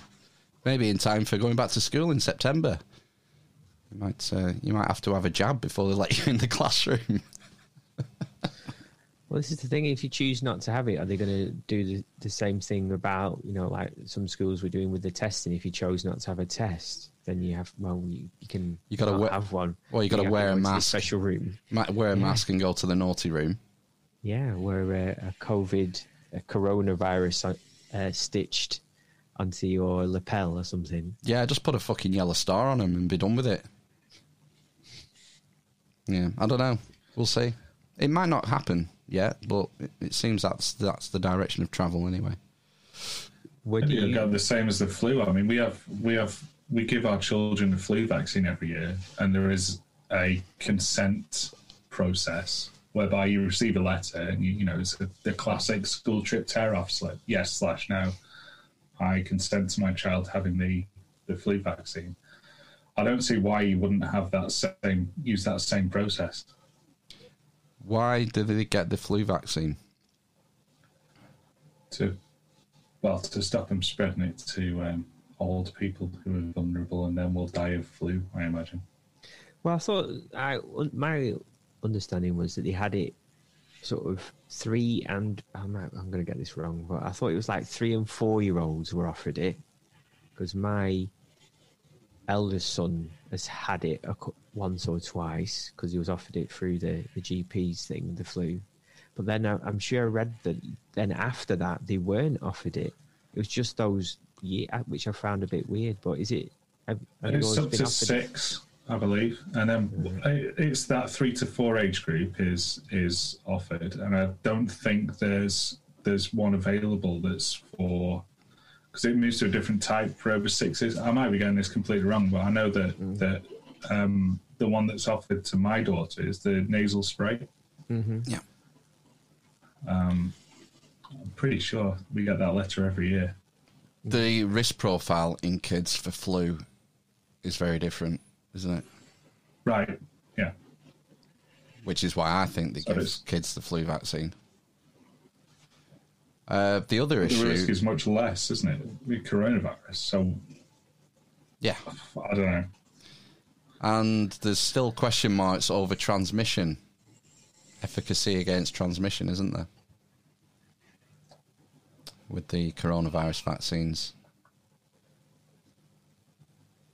So I don't know. It'll be uh, every individual parent's decision whether they want to do it or not, won't they? Won't it? Uh, the worry is, is that if people, are, uh, kids, are punished for not having it, I would have a problem there. I also would have a problem, which is where that consent process should kick in Yeah. that already exists. Yeah, uh, this is from the Telegraph, I think. Vaccination campaign in the UK is set to be expanded to children from August. A leaked report has revealed. This is how this government does everything. They leak everything and then gauge the reaction before they decide what they're going to do about it. Uh, the bid to jab the young is aimed at achieving herd immunity. Right. Uh, where does it say? Children could receive receive a coronavirus vaccine from August. A plan leaked to the Telegraph reveals the ramped up effort is aimed at speeding up herd immunity, whereby the virus is no longer spreading in the population. The government has to hold fire until data from an ongoing child vaccine study by Oxford University confirms its safety and efficacy. So, yeah. The uh, conclusions for the study are due in June or July. And presumably, this will be another emergency use authorization. It won't be a full license, will it? It sounds like it. Would it be that quick? I mean, they- they may have started the study at the same time as they started the adult study, but it's still uh, a I doubt it, and b it's, it's still quick, even at that speed. No. Well, anyway, The thing is, is the good thing about that potentially in terms of like vaccination is if this roadmap or whatever actually goes to plan, then all restrictions are lifted, aren't they? In, on the twenty first of July, June, sorry, which is before the point of obviously before this vaccination thing. So people might might care less at that point about getting kids vaccinated.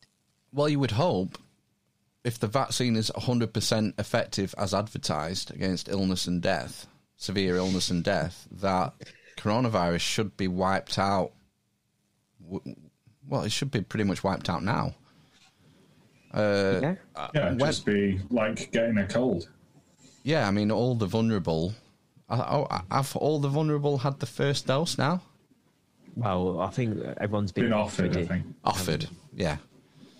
So yeah, I think is it, is it up to sort of like 80, sort of 75, 80% take up? Is it something like that?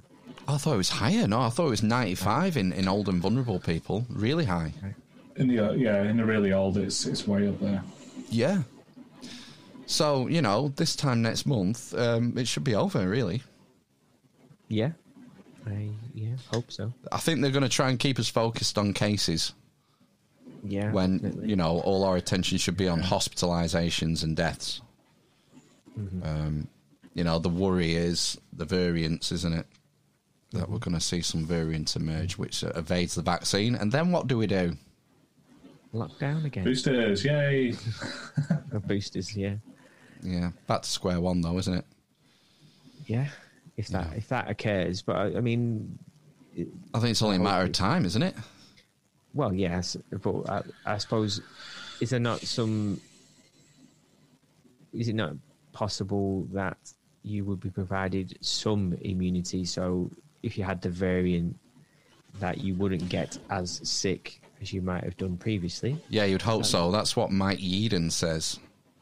Big says, uh, yeah, like if I put my baseball cap on backwards, you're still going to recognise me.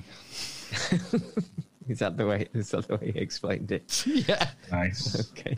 What a guy. That's good. Yeah, big fan of Japan- vintage Japanese motorcycles. Yeah, yeah. anyway, shall we move on to Doctor Doom? Sorry, uh, Doctor Hilary from Good Morning Britain. Oh, what's he said this time? So there are new variants, there are uh, surges, um, people are ignoring social distancing rules. In France, they're in real trouble with ITU units full. In Italy, they've got uh, almost full lockdown in, in most areas. Germany are, are concerned about another lockdown having to be imposed. So there's certainly no room for complacency. And, and what we have here is a, is a virus that hasn't changed particularly except uh, with new variants. So it's still very transmissible um, and it's still um, uh, quite lethal for, for, for some people. And we mustn't rely completely on vaccination. No. We've done brilliantly well with, with a, a record number of vaccinations done, over 800,000 in one day. The equivalent of vaccinating the entire cities of Southampton, Oxford and Liverpool in one day. But vaccination is not going to be the only way out of this. We're still going to have to abide by restrictions and regulations. When we look It's not going to be the silver bullet. That's what he's saying. Fucking hell. It's like, do you think Dr. Hilary's a government agent? it's a spook. He's just like spreading. Inf- it's not disinformation, is it? It's information. Well, he's the leak. Yeah. The mole. Mm. this is all of the reports from the from the cabinet office. Yeah, I don't know. Yeah, it's just piling on that thing that this vaccine isn't going to be the silver bullet. Uh, know, yeah. And that this is going to have to What the- continue. Why, why would they say it was going to be the silver bullet then? And then say no. It's like the same thing as what that Justice Sumption or whatever his name was was saying. You know that it, you you can't have it both ways. You can't say the vaccine works and doesn't work at the same time. you can't do that. Well, hopefully, uh, with the warmer weather, the, the the thing will drop off to practically nothing anyway. I think the big test of the vaccine will be next autumn, and they're already Yeah. prepping us saying we're going to need a booster next autumn. Mm. Whatever. Anyway, um, I, I was listening to the pandemic podcast with Dan Gregory this week, and uh, he had a, a doctor of psychology, uh, psychologist Dr. Oliver Robinson. Uh, he was on the pandemic podcast, and um, he raised some interesting research I wasn't familiar with regarding um, how social factors interact with viruses, which I thought was pretty interesting. Oh, why's my screen gone off? We had a power cut at Amish HQ. Uh oh. Oh no! Is it still recording? Oh, Yeah, yeah. Frozen. No, You're a bit jerky. It's just my, uh, it's the way I'm sat. Can you hear me? I can hear you. Can hear you. You've frozen there. Yeah. Ah, be all right. Dr. Ollie Robinson. I'll restart my camera while this is playing. because there's there's been some very interesting research done by a chap called Sheldon Cohen, um, which uh, is where he, he he gets a group of people into a a, a, a lab environment and squirts a virus up their nose. I mean, so these are people who come in and they know what's going to happen. They know this is going to happen. They're young and healthy, and they say, okay, you know, I'll volunteer to have a rhinovirus or a coronavirus or a flu virus squirted up my nose. And then he sees who actually gets ill. Now, so for, for, for decades, we've known that getting ill is not about exposure necessarily to a pathogen. That's a condition. But the majority of people exposed to these viruses, they don't get ill. Who does? People are stressed. And one of the chronic stresses that predicts getting ill is unemployment. And guess what the other one is? Social disconnection. So if you if you pile on the uh, chronic loneliness and unemployment, which is a major feature of life because of lockdowns for many, you're basically creating a perfect storm of immunosuppressive effects that mean that these people, particularly in disadvantaged parts of society who carry a higher base level of stress anyway, are, uh, get, get, find themselves in a situation where if they do get exposed to the virus, their, their, their, their defenses are down because of the circumstances. I thought that was pretty wild. Yeah, that's, that's Yeah, it makes a lot of sense, though. I've not thought about that, but we talk about that in my job quite a lot. Sort of, is it cortisol, Ben, the stress hormone? Yeah, cortisol. Yeah, Or cortisol. Cortisone. Cortisol. I think it might be cort- I might be wrong. Cortisol. I think it's it's either or zone. Yeah, I think it's cortisol is the stress hormone, and cortisone is the thing they inject into your joints, isn't it? It's like a painkiller. Is it a steroid? Cortisone. I don't know. Anyway, Yeah. um, but yeah, like it suppresses your immune system and um, potentially uh, you get more more ill. Potentially, yeah. Yeah, interesting. It's another one of those sort of unintended consequences that we've probably just made people a lot sicker, haven't we? With the uh, with the non-pharmaceutical interventions. Oh, um, yeah. Hopefully, it'll all come out in the It's like obesity we were talking about earlier being like a, a factor in uh, in getting sicker. Stress is a similar sort of condition. Um, you know, it's one of those things that a lot of people suffer from, but can have a can have a, a big detrimental effect on you on your overall health, similar to obesity. But we just kind of live with it because we think it's a a fact of life, uh, stress and uh, and enjoying food. Oh, whoa! What's going on? I don't know. It's uh, something's gone wrong with the camera. I think it might be the power supply. But That's a good uh, profile beard shot. There. It looks I- like you're bald, completely bald, and ha- have a mohawk. there we go. That's better. it's called an undercut. Uh, is it called fashion, darling? It's called, an, yeah, it is, sweetie. Looking it up. Um, I found, uh, speaking about unintended consequences of lockdown, there was a, a crazy story this week. Uh, I can't remember where it's from. It was to do with a study done by the United Nations, UNICEF, I think.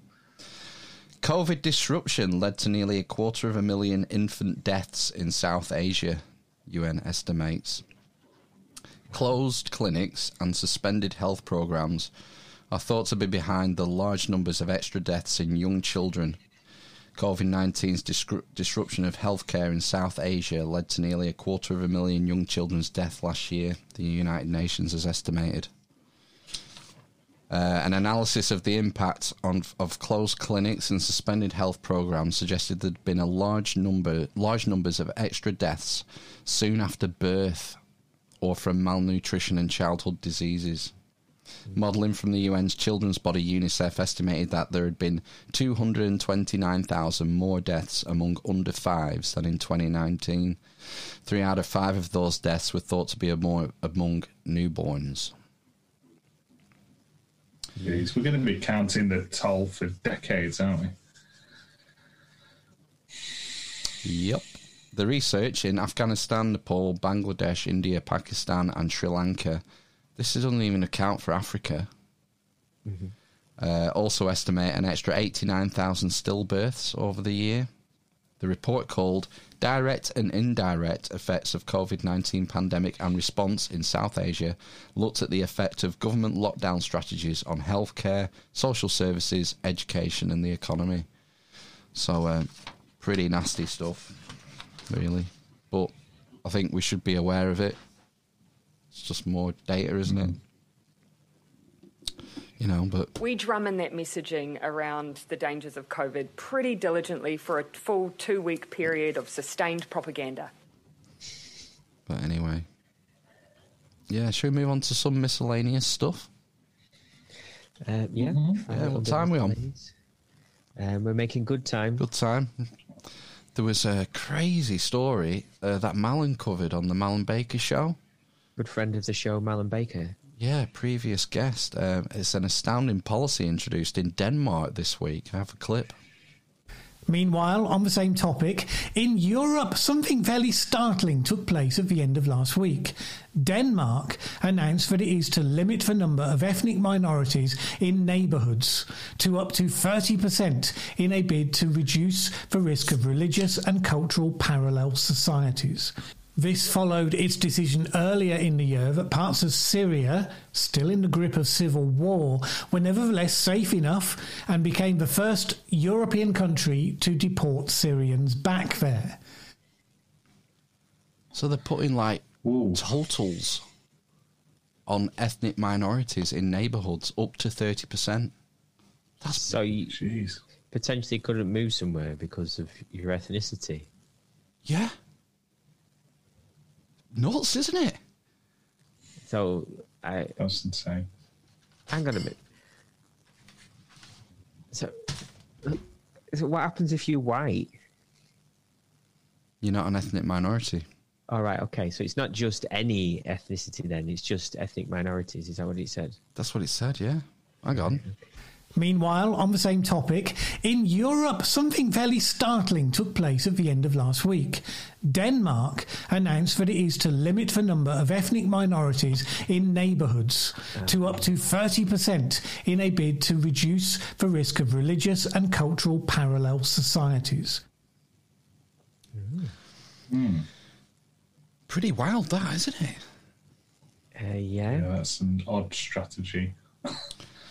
It seems that there's there's fallout. Do you remember the migrant migrant crisis from it's 2015, 2016, Mm. and um, parts of Europe sort of opened up their borders. Really, Yeah, Germany, in Germany. particular, Sweden, Yeah. and um, th th- it seems that there's a problem with integration, which is causing friction. hmm You know, I mean, it's I mean, it's it's kind of to be expected, isn't it? When cultures are so different. Yeah, I think this is the thing, isn't it? That uh, quite often said in our country. I think the the speed of change. So you know, like in Germany, especially, I think it was almost a million. Yeah. Look at almost a million refugees or whatever you want to term them um, into the country. That's a massive amount of people to try and settle and and rehome and integrate Mm. into society. But I mean, from their kind of point of view, if I was sort of moving to Germany, I think, well, I don't know, I'm not going from a war torn uh, country or whatever, but um, there would be that likelihood where you would probably want to stick around the people that you know and the culture that you know. Yeah. feel like you've terrified Phil with your analysis there, man. Petrified him. Literally. No. It seems it's it's a crazy strategy for for a government to come up with. I think. Yeah, one to look at, I guess. One to uh, keep an eye on. Mm. I mean, there must be uh, there must be a serious problem for them to take steps like that. Yeah, and the other thing is, is can that even be enforced? Are they, they're part of the EU, aren't they? The, EU, the European Court of Human um, Rights kind of thing? Denmark are EU, aren't it? It's Norway, Norway which aren't. They're a That's third I mean. nation. So- yeah. I So believe. you would you would think that you would you're basically being discriminated upon because of the colour of your skin. I don't know. It's, it's a bit of a mess, isn't it? Yeah, it is. Anyway, we'll move on. Um, I listened to an interview on UnHerd this week. Oh yeah, Freddie Sayers, the hostess with the mostest, the interviewer of. Interviewer. His, his intellect is like a sword. and he's uh, an excellent interviewer. He had Professor Shanna Swan on this week, who is a sperm expert. Oh yeah. And there isn't, there's nothing she doesn't know about sperm. And I've got this clip because it's it's alarming. Well, what we found and published in 2017 was that sperm count had declined dramatically over the preceding 40 years and was at a point where um, nearly half of men would be entering that range of sperm count, which is associated with subfertility at least. And we didn't see any indication that the slope of that line had leveled off. So that when we looked at the data, restricting it to the past 30 years, 20 years, 10 years, you might hope that it would f- be flattening out, but we didn't see any indication of that, which is alarming because if it were to continue on its present course, well, that's a difficult thing to project, of course, but This is the kicker. just mathematically, if you'd extended the line, it does hit zero in 2045. So that's the median sperm count. That means half of men would have no sperm. 24 She years. Did she link it to plastics or something? Yeah, I can't remember the name of the specific plastics. Uh, is, is it BPA? One of them. The acronym. I thought it began with a P or a PH. Okay. Uh, and they're ubiquitous. They're in fucking everything. Yeah, she said food wrappings. I seem to remember reading. It's in the food wrappers. Um, and it's an is it something to do with testosterone? Um, stops the production of testosterone. It, it's freaking me out. You're looking at your phone. It doesn't. Um, it just doesn't just affect women, uh, men either. It's women. Yeah. Women are being affected in the fertility game. is it uh, female phalines? Sorry, phalines with the yeah. ph. Female phalines. Yeah, that's the one. Yeah. Uh, one of the big takeaways was. it's like you're doing talking to a group of children. this is how professional I'm becoming. That even when something goes wrong mid brook, I can just switch, and it's like nothing ever happened until you two bring it up. Seamless. One of the big takeaways was not not heating food in plastic. Ah, oh, shit. Yes, this Do inc- all the time. This in- increases mm-hmm. the leach. Okay. Yeah. And do you know what I like to do with uh, baked beans or frozen vegetables? I mic- cold. I, I microwave them in a plastic bowl. You know why? Uh, I don't know. I don't know why you were doing plastic a plastic bowl. Ben. Uh, I, I've no idea. I'd use a, a, a, ceramic one. Yeah, I use a ceramic bowl. Yeah, how hot is that ceramic bowl when you take it out of the microwave? Just as hot as the plastic. Oh, yeah, it's pretty warm. No, no, it doesn't It's transfer ice. heat. That's why I started implementing that technique in my cooking. And it turns out I was killing my children's sperm in the process. Oh fuck yeah, the kids. Yeah, I know. Yeah, you obviously think, well, you know, I don't care. I don't want any more kids. But yeah, it's it's everyone. if you want any grandkids, maybe take this to heart. Yeah, we need to think about the next generation. This is 20, 24 years. Her, her, this this line follows goes down to zero sperm in half of men. Yeah, because you know that's like for my eldest. Well, both of them will be men by then. Yeah, pretty alarming, isn't it? I was completely unaware of this stuff. Uh, Well, I think we've all heard, haven't we, about male fertility going down. Freddie, being the excellent interviewer he is, he raises the question of, well, this is a Western thing. People are delaying having families. Oh, and they're yeah, having smaller families because of the more a bit, a bit, education of females increases females going into careers, which makes them de, de not deliver uh, delay starting a family. This is a Western thing, and that you know in other parts of the world, in Africa, South Asia, fertility isn't a problem. Nope, it's worldwide. It's everywhere. Wow. So e- even in sub-Saharan Africa, fertility is going through the floor. How many microwaves are in sub-Saharan Africa? There's a lot of plastic though. It's isn't it? everywhere. It's absolutely everywhere. This, What's that this thing shit. about the Teflon, isn't it? It's in everyone, everyone. Oh yeah, yeah, yeah. Yeah, so I would recommend the link will be in the show notes in the uh, 177 show assets. Go and check out the interview and get some tips if you want to. If you want to protect your sperm, Want big bollocks yeah. or big big ovaries?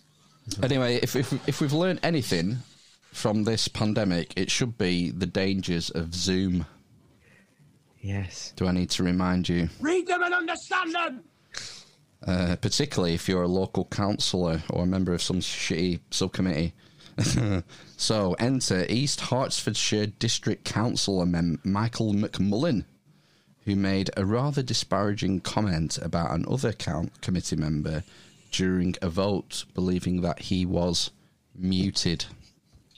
Are there any comments or questions? If not, we'll go uh, to the vote and we'll ask Katie then to, I'm afraid, go through all the names again and if you can say if you're uh, for, against, or abstain. Okay, Councillor Alder, For. Councillor Andrews? Councillor Boylan? For. Councillor Brady? Abstain. You silly Uh, girl. Count- You silly uh, girl. Oh dear. Oh dear. You know what? He, you know what he didn't do. Read the standing orders. Read them and understand them. He called her a silly girl. Oh, I bet he's taking some heat for that.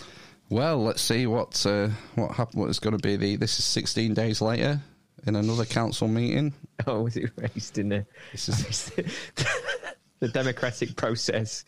so fucking pathetic, isn't it? This is the fallout. The comment of you silly girl made by councillor michael mcmullen immediately following councillor mary brady's abstention whilst not intended to be heard was nevertheless inappropriate. Councillor mcmullen accepts that he shouldn't have made the comment irrespective of the circumstances or intention and wishes to offer an unreserved apology to Councillor Mary Brady and to any others who were offended by the remark. Some equalities training is also being arranged for the end of the month, which Councillor McMullen will attend, and any other members wishing to do so can also attend. The guy's like 100 years old. they're going to send him on equality training. They want to send him on fucking Zoom training. Really? They're going to put him through that? It, it looks about 100. you know. You silly Uh, girl. You're never too old to learn, though, are you? Yeah, but you know, you've got to Read understand them the, understand them. understand the standing orders, haven't you? He just needs to be reprogrammed, doesn't he? And then he can be put back in society. Yes, yes, exactly. Yes, he needs uh, what kind of uh, reprogramming? We drum in that messaging around the dangers of COVID pretty diligently for a full two week period of sustained propaganda. Yeah, that's what he's lacking. Ben Shepherd had a Freudian slip on Good Morning Britain this week. They were dicking about with green screen, and uh, Susanna had a green dress on. So the guys in the in the uh, in the booth decided it would be funny to overlay Susanna's dress just with pictures of Ben's face, so she looked like she was wearing a Ben Shepherd face dress. And uh, he made this uh, slip of the tongue. Mary, That's Susanna lovely. is wrapped Fully in the clad warmth in Ben Shepherd. of a Ben blanket.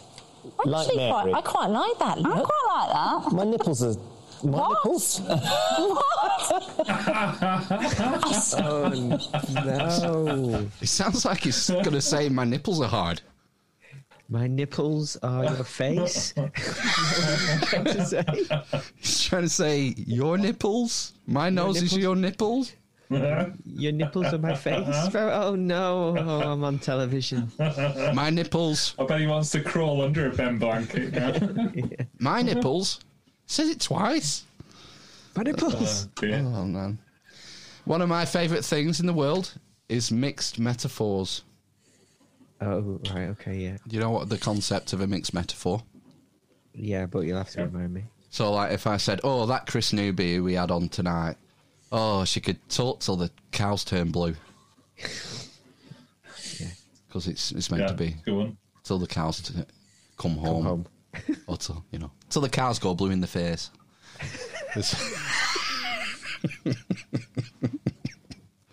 It's- what you say.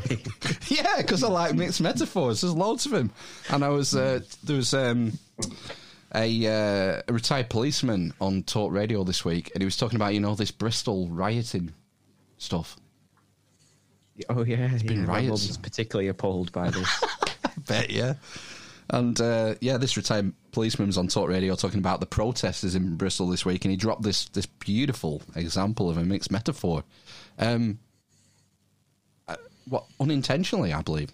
You know, if you know that that's what she's doing, and I saw the videos of her shouting in the face of a police officer, and I could see that she was deliberately provoking them, and she wanted to be thrown to the ground, that doesn't excuse it happening, and it doesn't mean that doing it is a good idea. Well, the thing is, what do you do? You're caught between the devil and a rock and a hard place.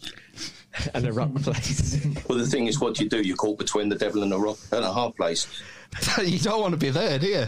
No, don't wanna be between the devil, a rock, and a hard place. devil. Well, the thing is, what do you do? You're caught between the devil and a rock and a hard place. Fucking love it. Yeah, the, de- the devil and the rock in a hard place. That's yeah. Is that the devil in a deep blue sea? Yes. Rock and a half. Yeah, yeah. Yes, and I believe that Devil in the Deep Blue Sea. I believe that maybe has some sort of Napoleonic origins. I'm searching the Mind Palace now. I think there's an interesting Near the fireplace. yeah, there's an interesting story about the uh, the origins of the Devil in the Deep Blue Sea, but not Well, the thing is, what do you do? You're caught between the devil and a rock and a hard place. yeah. I'm going to implement that one. There's the origin. yeah, he's trapped between the devil and the rock in a hard place. Yeah, I enjoyed that. Yeah. Joe Biden's been let out. Oh no. He's done his first live press conference this week. Oh god.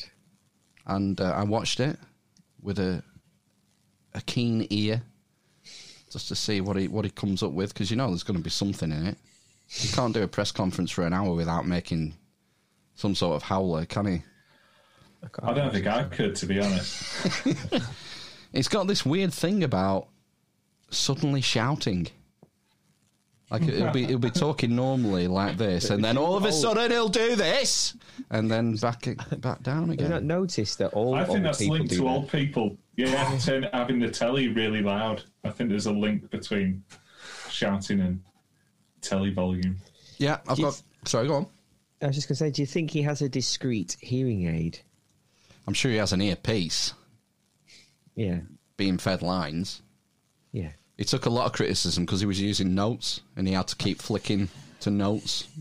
So the question would come up, question, and it's about Afghanistan, and then he would flip to the notes and then yeah to the Afghanistan section in massive letters, obviously because he's practically blind, probably. But yeah, I've got a couple of examples of of his weird shouting that I'd like to uh, share with you. To pass the legislation passed by the House, number one. Number two, educating the American public. The Republican voters I know find this despicable. Republican voters, the folks out in the, outside this White House.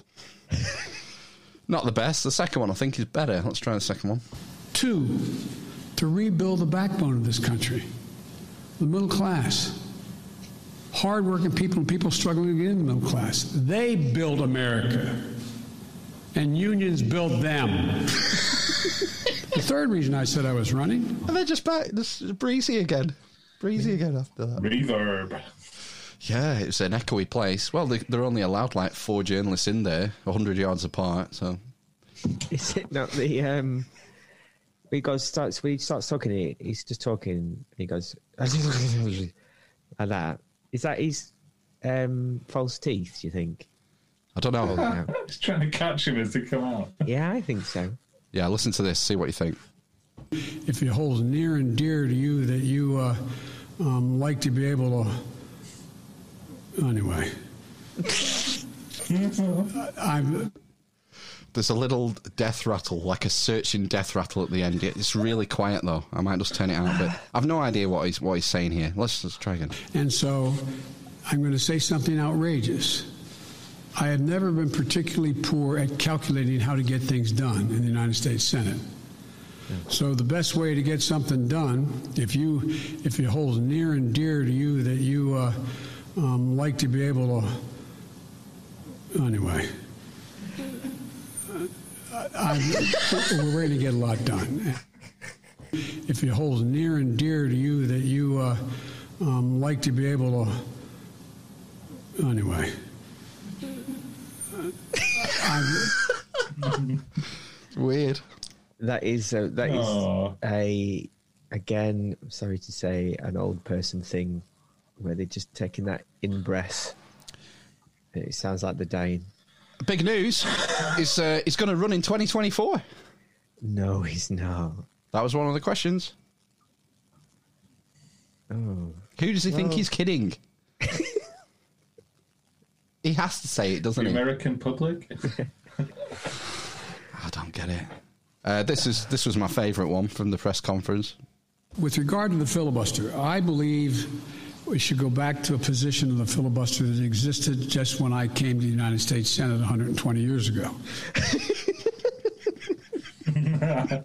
just when I came to the United States Senate 120 years ago. You don't even have to write jokes for him. He just produces them himself. Do you know uh, his That supporters? face, if that was a joke, and I know it wasn't, but if it was, that would have gone down a storm. you know, old guy makes joke about being old. His supporters. It, it would have gone down an absolute storm. His supporters came out and said that that was a joke. You, you idiots! Oh, you, they did, You right. didn't get it. Well, I watched it, and uh, no, I don't think he was joking at all. He didn't even crack a smile or anything. No, just you know. Just when I came to the United States Senate 120 years ago. Yeah, no The thing is, delivery. it- it- that, or he's just reading it, and because he's so senile, he didn't realize that it was a falsehood and therefore a joke. Yeah, I think he's like Ron Burgundy. I think he'll read anything that you put in front of him. If you can see it. yeah. So I enjoyed his first press conference. Look forward to the next one. In 6 months' time. This is it. Yeah, yeah. He called uh, Kamala President Harris this week as well. For fuck's sake.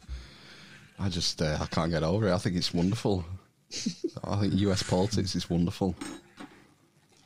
Yeah, it's like this is the best they could do. Yeah, I mean, when was he vice?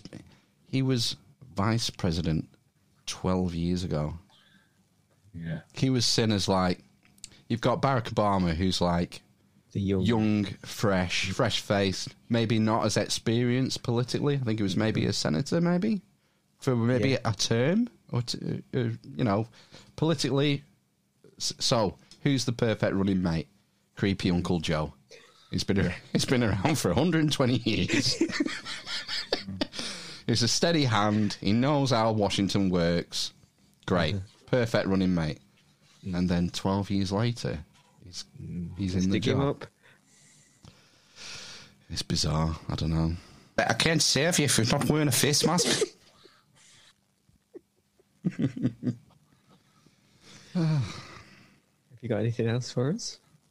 not in the clips. No, I'm pretty much spent. Oh, right. Okay. We could have done more, but uh, it flies, doesn't it? The last hour. it does. Does, yeah. Yeah. Just when I came to the United States Senate 120 years ago. Yeah. You have no authority here, Jackie Williams. Yeah, so. I can't have children with a chest feeding. Oh. Shall we uh, sign off? Yeah. So Let's. That's good. That was a solid podcast. Who we got next week? Have we even got anyone booked in? I've shit the bed again. I uh, um, David Rohl. Right. Isn't it? Foo Fighters. Am I saying that? Have I got the name right? David Rohl, Egyptologist, and Doc, no, Doctor Coleman. Is it not? No, East? that's later on. Oh shit, that's wrong. Yeah, it's uh, April is Egypt month. yeah. It starts next week. Yeah, with Doctor Oh. Rohl. Doctor David Rohl. Be rolling. Egypt in. Right. Egyptology, mythology, general just wizard and badass musician, Is author. this, is this the one from Facebook? Yeah, Is it the one about the Garden of Eden or something as well? pretty much anything I think of interest. He's an expert in. okay. Space Oh, yeah. travel? I think it'd be really cool. Fellow Englishman as well. Yeah. We haven't had many Englishmen on, have we? Come to think of it. Not for a while. No, I can't remember the last time. Who's the last Englishman we had on? Cometan.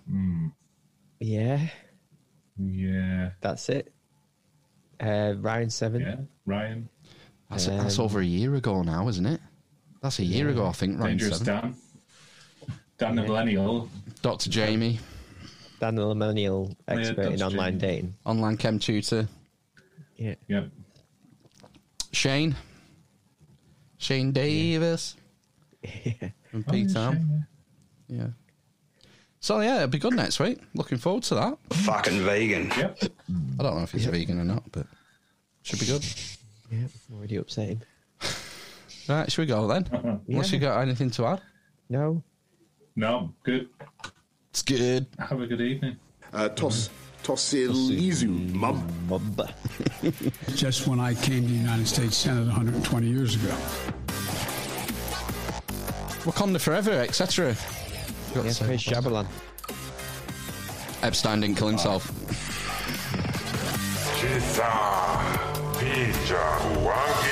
Like a judgment day and terminating more like. It also holds plural. I'll hold polluters accountable. This is such a crock of shit. Do it. Come here, goose, you big. Communist.